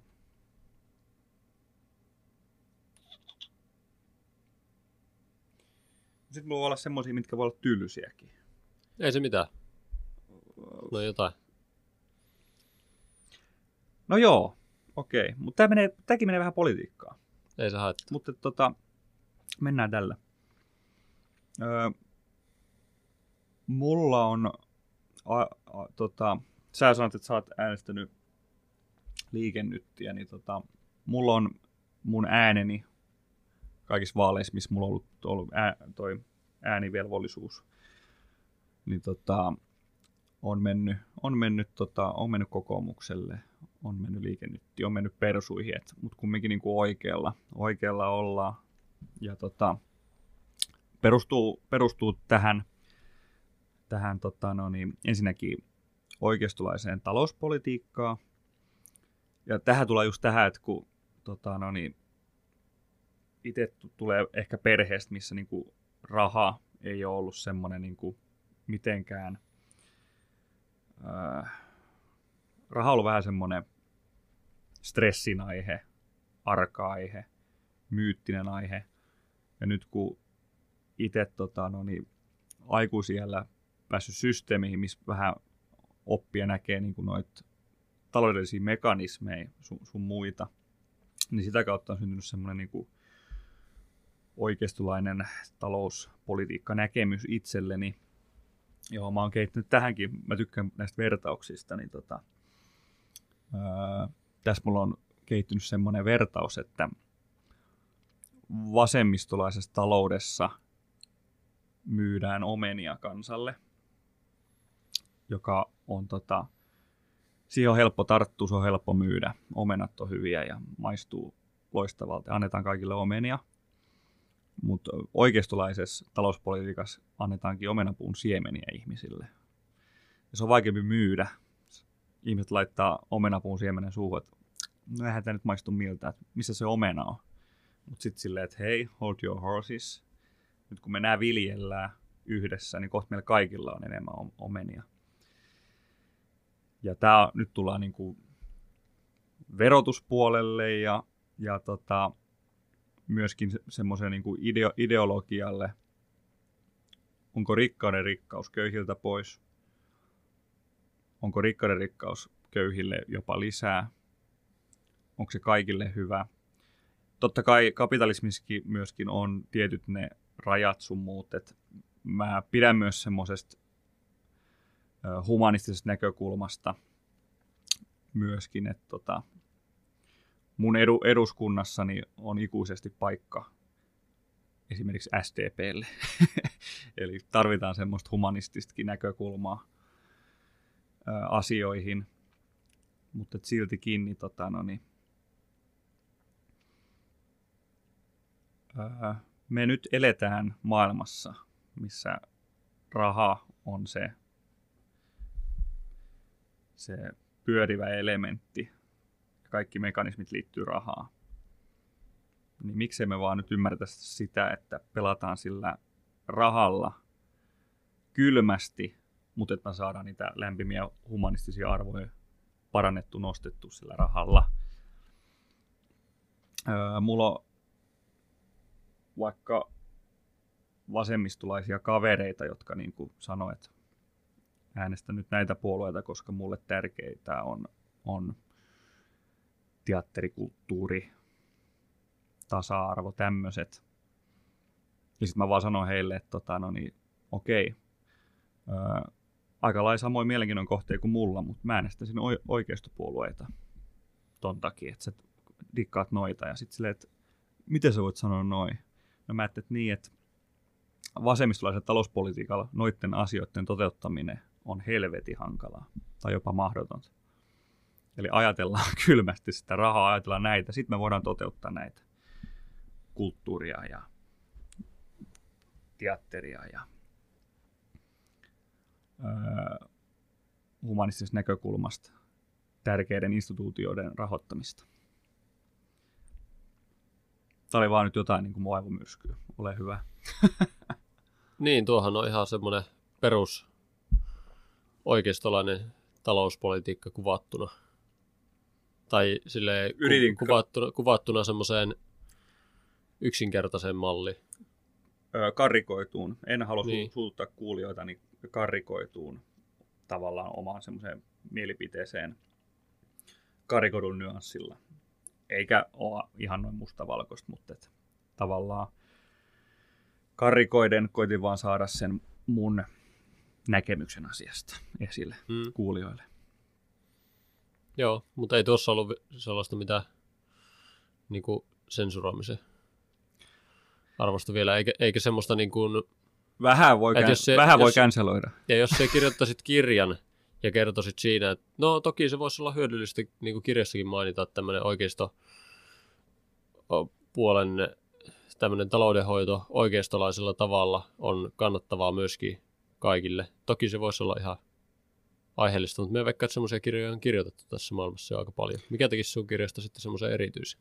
Öö, se olisi sitten tavallaan tämmöisen Patrik Oksasen nimisen mm, peruspositiivisen hymyilevä Jannun kirjoitus. Eli tota, siellä ei ole rahoittajina nyt mitään puolueellisia instituutioita. Sun muuta. Se on, se on rehellinen ja rempseä. rehellinen rempseä kirja. Vaikka Turun Mortel kirjoitettuna. Mm. Joo, no siinähän voisi olla. Mm. Onko sulla sitten, kun sä kerroit tästä perheestä, että teillä ei ole sitten ei ole paljon ollut, tai jotenkin silleen semmoisen kuvan että sano, tarkoitit, että ei ole paljon ollut rahaa ja tälleen, niin onko se, onko se se, minkä takia sä oot sitten tästä aiheesta kiinnostunut? Öö, joo, no siis, no, siis on se osa syytä. Kuten mä sanoin, sanoin että niinku, raha on avautunut mulle ihan uutena käsitteenä, kun mä oon niinku, ymmärtänyt aikuisiellä näitä mekanismeja sun muuta kuin ollut työssä ja bisneksessä mukana. En ole niinku lähelläkään mikään ö, finanssipuolen asiantuntija eikä mitään, mutta et, niinku, semmoinen niinku perusnäkemys, mistä rahaa tulee ja miten rahoitukset tehdään ja mitä se vaatii ja sun muuta. Niin tota, ja sitten just tämä, niinku, miten, miten niinku, raha on muuttanut, muuttanut sitä niinku, perspektiiviä omassa elämässä, niin juu, on se, on se osa syy. On se osa syy tähän. Oletko sä saanut itse sitten omaisuutta kerrytettyä, tai onko sulla tavoitteena kanssa sellaista? Öö, kyllä mulla on tavoitteena kerryttää, kerryttää rahaa, omaisuutta. Mun ainoa tavoite on vaan se, että mulla on rahaa sen verran, että se ei enää ikinä ole mun elämässä stressin aihe. Et se on kumminkin ollut mun perheessä, se on ollut stressiaihe. Mä haluan, mm. että sitä, sitä rahaa on niin paljon, että mun perhe ei tarvitse stressata sitä. Öö, elä, no, stressi kuuluu elämään ja murheet kuuluu elämään ja, ja niin poispäin, mutta et just se, että olisi ainakin niin kuin yksi stressiaihe vähemmän, vähemmän pois. Ootko vielä sinne tilanteessa? Vai mi- pitääkö vielä en- stressata rahasta? Öö, no nyt kun mä vaan itseäni elätän, niin ei, eipä oikeastaan. Mutta sitten, sitten tota, tulee vaimoa jälkikasvua mahdollisesti, niin siihen haluaisin vielä kerryttää, kerryttää pääomaa ja varallisuutta. Mm.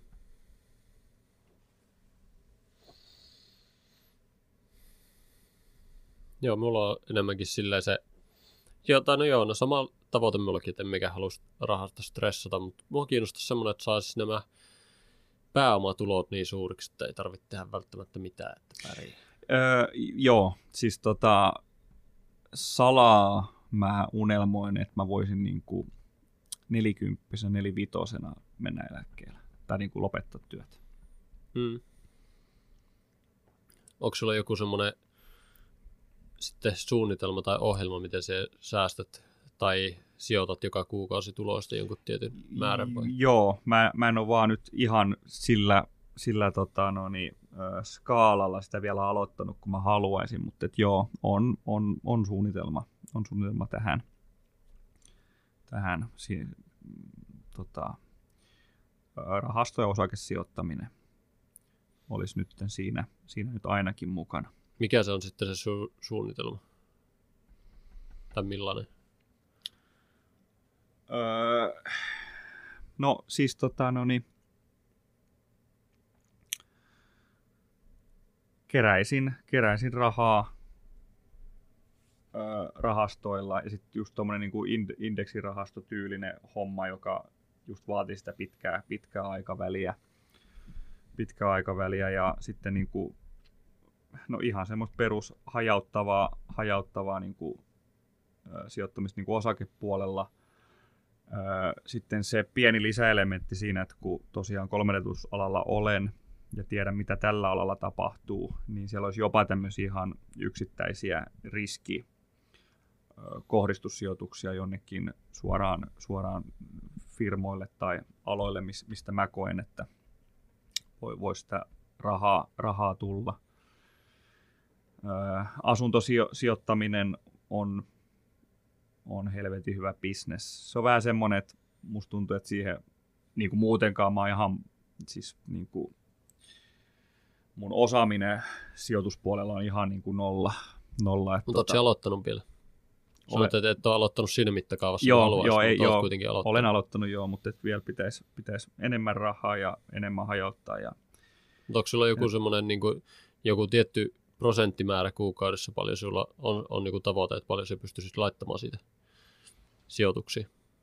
Öö, no se on siis tällä hetkellä siis Tai vai onko se joku euromäärä, minkä? euromäärä, euromäärä. Et tota, se on sitten niinku suhteutettuna, suhteutettuna niinku kuukausipalkkaan sun muuta, mutta sitten tulee se, siinä täytyy vähän tehdä, tehdä laskelmia, laskelmia sun muuta. Mutta tota, no tässä on oikeastaan se, että mä en ole vielä tavoittanut tiettyjä puskureita mun per, perussäästöille. Mä haluan tietyn summan mun säästötileille semmoiseksi niin kuin kriisipuskuriksi, jos jotain sattuu. Sitten kun siellä on se tietty summa, minkä mä haluan, niin sitten kaikki painopiste sitten niin kuin muihin sijoituksiin. Hmm.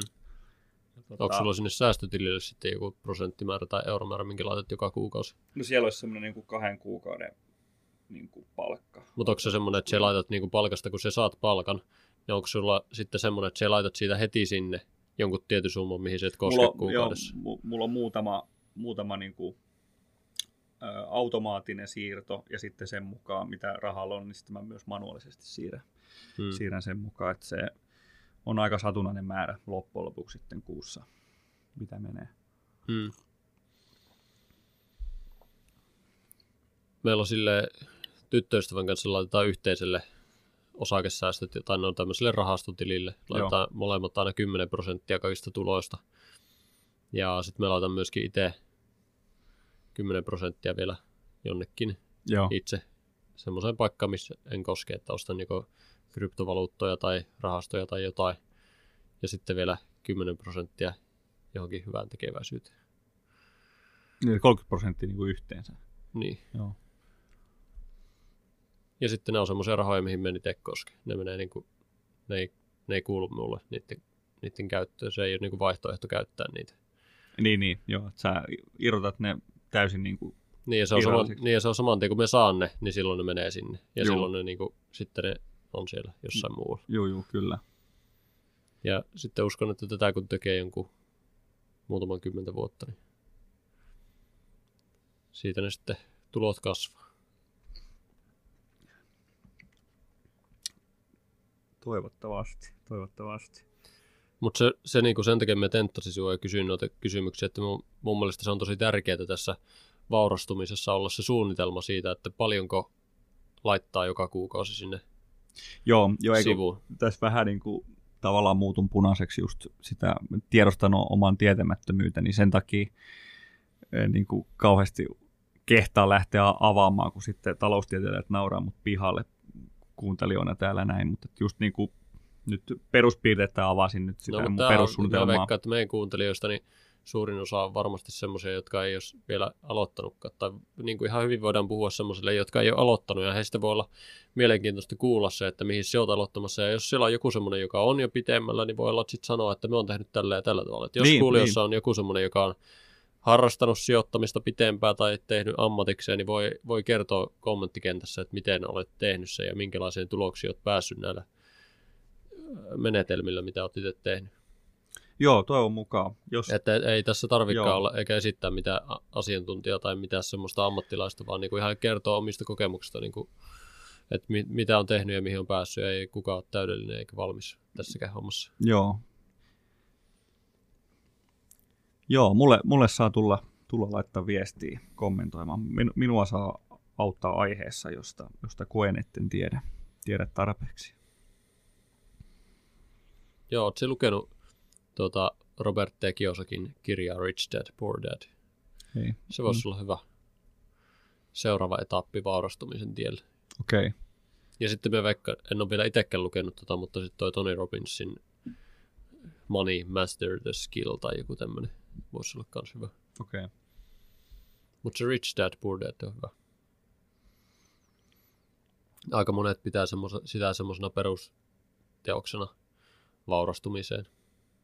Sitten tuli myös yksi, tota, yksi tota, no niin, sijoittaja mulle joskus sanoikin sitten taas, niin kuin, kun puhuin tästä samasta tietämättömyydestä, niin hän sanoi, että juu, että tota, hän, hän on sitten taas ihan, ihan samaa kerhoa, että hänelle se sijoittaminen on ollut just sitä, että, että hän tykkää, että se on semmoista niin kuin V75 ravityylistä niin kuin, tavallaan ää, laita rahas jonnekin, mistä et niinku tiedä mitään, ja sitten jännität ja jännät. Siis totta Mm. kai siinä on se hajauttamissysteemi, totta kai nyt mikä niinku lisää, lisää niitä kertoimia mutta et, tai todennäköisyyttä, mutta just se, että, niinku, että hän tykkää sijoittaa tavallaan täysin tuntemattomia koko aika jonnekin. Että hä, et hänellä ei ole mitään niinku noita me, meklareita ja niinku vouchaa ja asiantuntijoita tai palveluita, mitä hän niinku Mm. käyttää.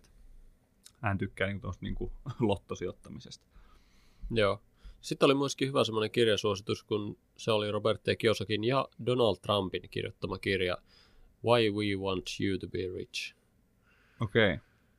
Se on varmaan aika kapitalishenkinen henkinen, henkinen No siinä, kirja. siinä he kertovat molemmat siitä omasta vaurastumisesta, että miten heistä on tullut rikkaita. Trumpi sai vain, mikä se on se legendaarinen videopätkä. Sain vain miljoona euroa isältäni. Hmm. Mutta aika moni No. kuvittelee, että jos ne saisi jostain miljoonaa euroa, niin... Siis sitten- joo, joo, ei siis totta kai sun tarvii Et- se jalostaa Että aika moni ihminen, joo. jos mä veikkaan, että suurin osa ihmistä, jos niille annettaisiin miljoona euroa, niin se olisi niin kuin puolen vuoden kuluttua tai vuoden kuluttua, niin se olisi lähempänä nollaa Aivan, joo, miljoonaa ihan, euroa. ihan oikea pointti, että totta kai siis tarvii olla kyvykkyys ja jalostaa sitä ja duplikoida se raha, mutta just se, juu, kyllä.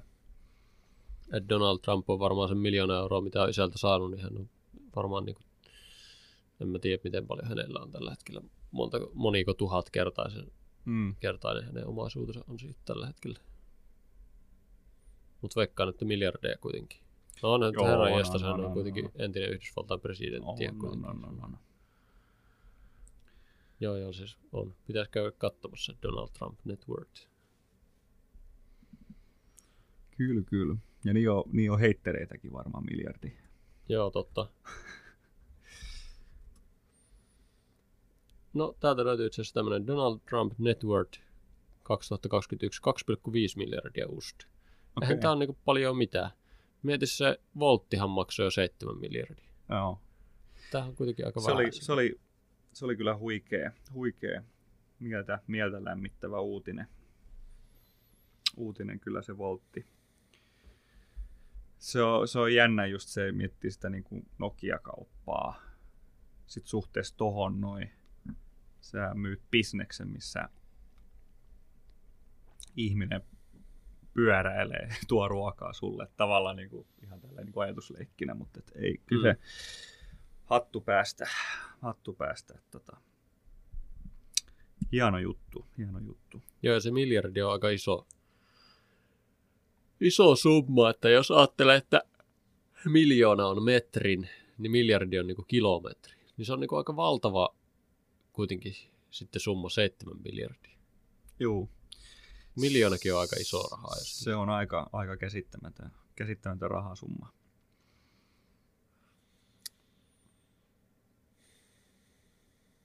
Joko väsyttää. Joo, eh- ehkä rupeaa vähän niin kuin pää, pää jäätyy jo. Tämä on mara, maraton podcast. Joo, me ollaan juteltu 2 tuntia ja 29 minuuttia. No niin. Aika laajasti käyty, käyty läpi kyllä. Vieläkö pusketaan väsymyksen läpi ja etsitään joku aihe? Joo. Tai sitten painetaan, painetaan pause, mietitään ja sitten loppu, loppukiri, mikä aihe. Eikö tämä on kaikista paras, kun mietitään tässä, että Okei. pidetään, pidetään vaan päällä ja mietitään, että mistä jutellaan ja otetaan loppukiri tässä. Tämä, No, miettää, okei, tämä no joo. miettää miettimään on kaikista Paradoksi, mielenkiintoista. para, paradoksi. Puhuttiin uskonnosta. Hmm. Öö, jos Jumala on kaikki voiva, voiko hän luoda kiven, mitä hän ei jaksa nostaa? Hmm.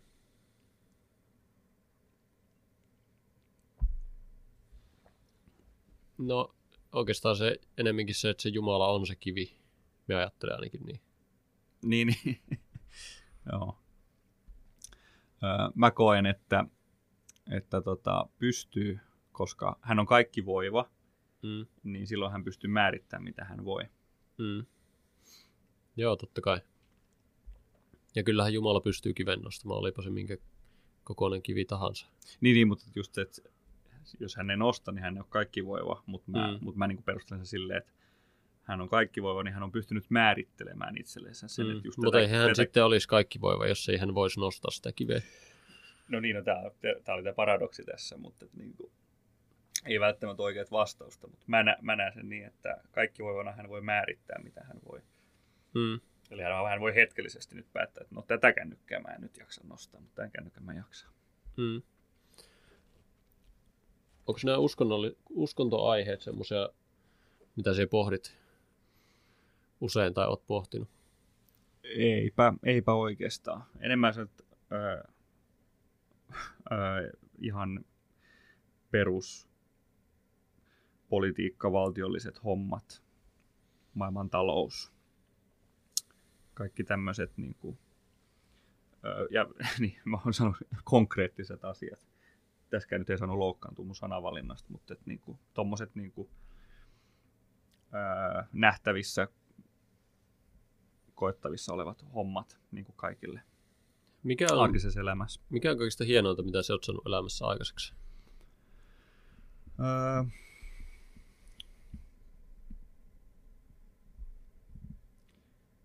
no siis tota, kyllä mä olen, olen ylpeä niin kuin esimerkiksi tästä nykyisestä asemasta.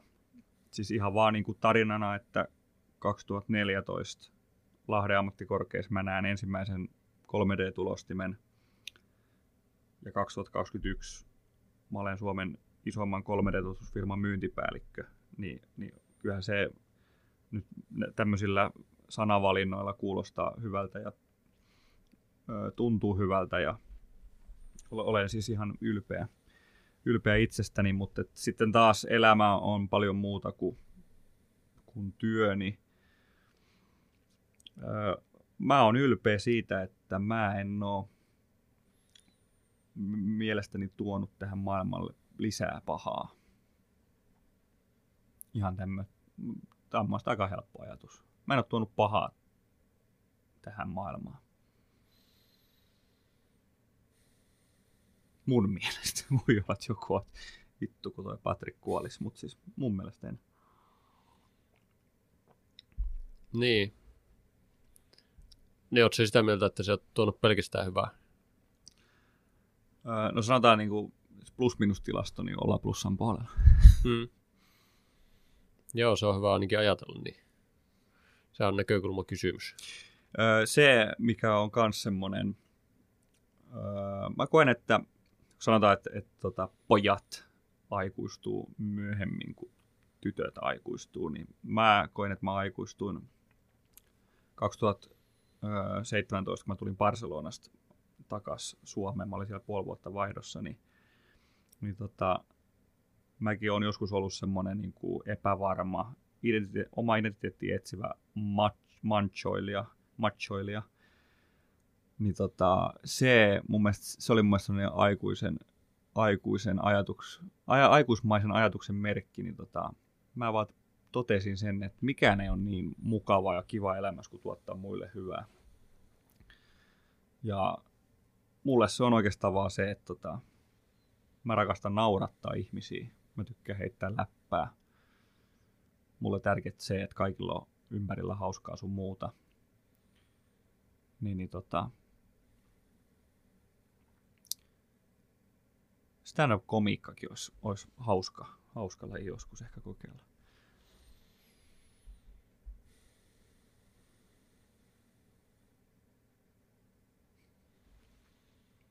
Oletko kokeillut koskaan?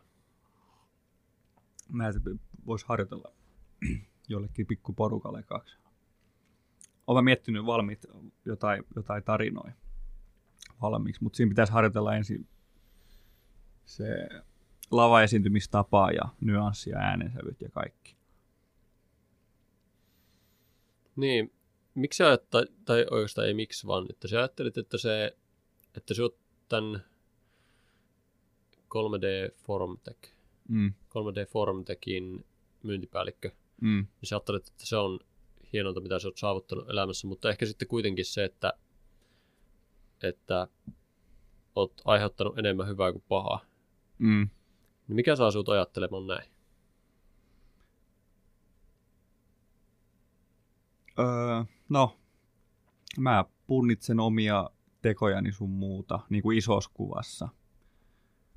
Niin tota, mä en ole rikkonut kymmentä käskyä. Tai kun hetken oon mä joskus jotain niitä rikkonut, mutta siis niinku, öö, öö, no siis mä en ole mitään, mitään vakavaa pahaa tietoisesti tehnyt. Ja siis sanotaan, ehkä, ehkä mä oon enemmän ylpeä siitä, siitä mun heurekasta, että, että mä oon tota, tajunnut sen, että hyvän antaminen on parasta, mitä elämässä voi tehdä. Niin, niin Miten se sen tajusti? Öö, no, tota... No ensinnäkin semmonen, että tota, just se mun aikuistumishomma, muutin Barcelonasta takas Suomeen, niin se oli just sitä, että hei, että tota, mä teen nyt niinku, tää on mun elämä ja, ja niinku, mä pystyn vaikuttamaan, mä pystyn tekemään sun muuta. Niin, niin samaan aikaan, kun mä niinku voimannut, että joo, että mä pystyn itse itse niin kuin rakentamaan omaa elämääni, niin samaan aikaan mä voimannut, sit, että hetken mä pystyn niin kuin myös tuomaan muille, muille niin kuin hyvää. Kautta varmaan sitten niin kuin tajus, että, että miksi, miksi on joskus toiminut silleen hölmösti, oudosti, aggressiivisesti, niin se on ollut vaan just sitä, kun ei oikein itse ole tiennyt sitä omaa itseään ja sitä niin kuin tulevaa suuntaa. Niin.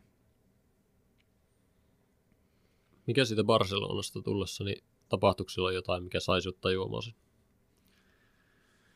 Öö, ei siinä, se oli, se oli hieno kokemus ja kumminkin semmoinen, onhan se niin kuin sinänsä iso juttu ihmiselle asuu ulkomailla periaatteessa yksinänsä ja pitää niin kuin siinäkin mielessä aikuistua, että osaa pärjätä myös ulkomailla ja, ja niin kuin tälleen. Moni, moni asia, moni kokemus ja sitten se niin kuin paluu Suomeen, että hei, et no niin, tästä, tästä nyt lähtee. Nyt lähtee se, se maailma, missä niin kuin laitan vielä isompaa vaihdet silmään ja vielä koitan tehdä tiettyjä asioita paremmin ja teen enemmän hommia. Ja, sitten just tämä, että tota, mä koen pystyväni luomaan hyvää ympärillä oleville ihmisille. Joo, ja kyllä se pystytkin.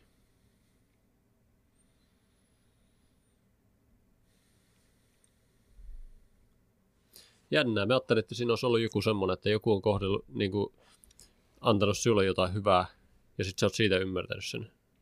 Ei, ei, ei siis mä, se on just se, että mä oon antanut muille hyvää ja mä oon se, että vitsi kun tästä tulee hyvä fiilis. Hmm. Mä haluan tätä enemmän. Enemmän niin päin. Mä oon vaan totennut sen, että kuin hyvältä se tuntuu. Hmm. Niin, kyllähän se tuntuu. Ja sitähän sanot, semmoinen sanonta, että ei, onnellisuus ei, ei tule, jos sitä tavoittelee, vaan se tulee sillä, että tekee muille ihmisille hyviä asioita. Juu, juu, juu. ja palvelee muita. Juu, ja onnellisuus ei ole semmoinen niin kuin, ää, siis semmoinen joku, joku paikka tai että sulla on tietyt hommat täyttyy, vaan onnellisuus on olotila. Mm. Et, ää, liikaa myöskin sitä, että hei, et sit kun mulla on aviomies tai sit kun mulla on lapsia tai sit kun mä oon tässä firmassa töissä tai sit kun mä tienaan tämän verran tai sit kun mä nostan tämän verran penkistä tai sit kun sit kun sit kun, niin sit mä oon onnellinen. Kun sä voit niin kuin, nyt olla onnellinen, kun sä teet sen niin kuin, mielentilan itsellesi. Ja dikkaat ja arvostat kaikki, mitä sun just sinä hetkenä on sun ympäristössäsi. Mm. Tuo on semmoinen te- tärkeä oivallus, minkä itse tein joskus LSD-tripillä, että elämä tapahtuu tässä ja nyt. Mä olin elänyt semmoista sitkuelämää. Joo. Ja, ja silloin mä ymmärsin sen, että, että elämä oikeasti tapahtuu nyt eikä milloinkaan sitku, eikä, Niin. eikä, eikä joskus. Ja joo, se on ihan totta, että kannattaa olla niistä asioista kiitollinen ja niistä ihmisistä, ketä on ympärillä nyt, eikä joskus muulla. Mm. Mä veikkaan, että tässä voisi olla aika hyvä hetki laittaa tämä podcast pakettiin. Joo. Se oli hyvin tiivistetty. Elämän tarkoitus. Luodaan, annetaan hyvää. Tehdään maailmasta parempi paikka. Joo. Kiitoksia kuulijoille. Kiitos.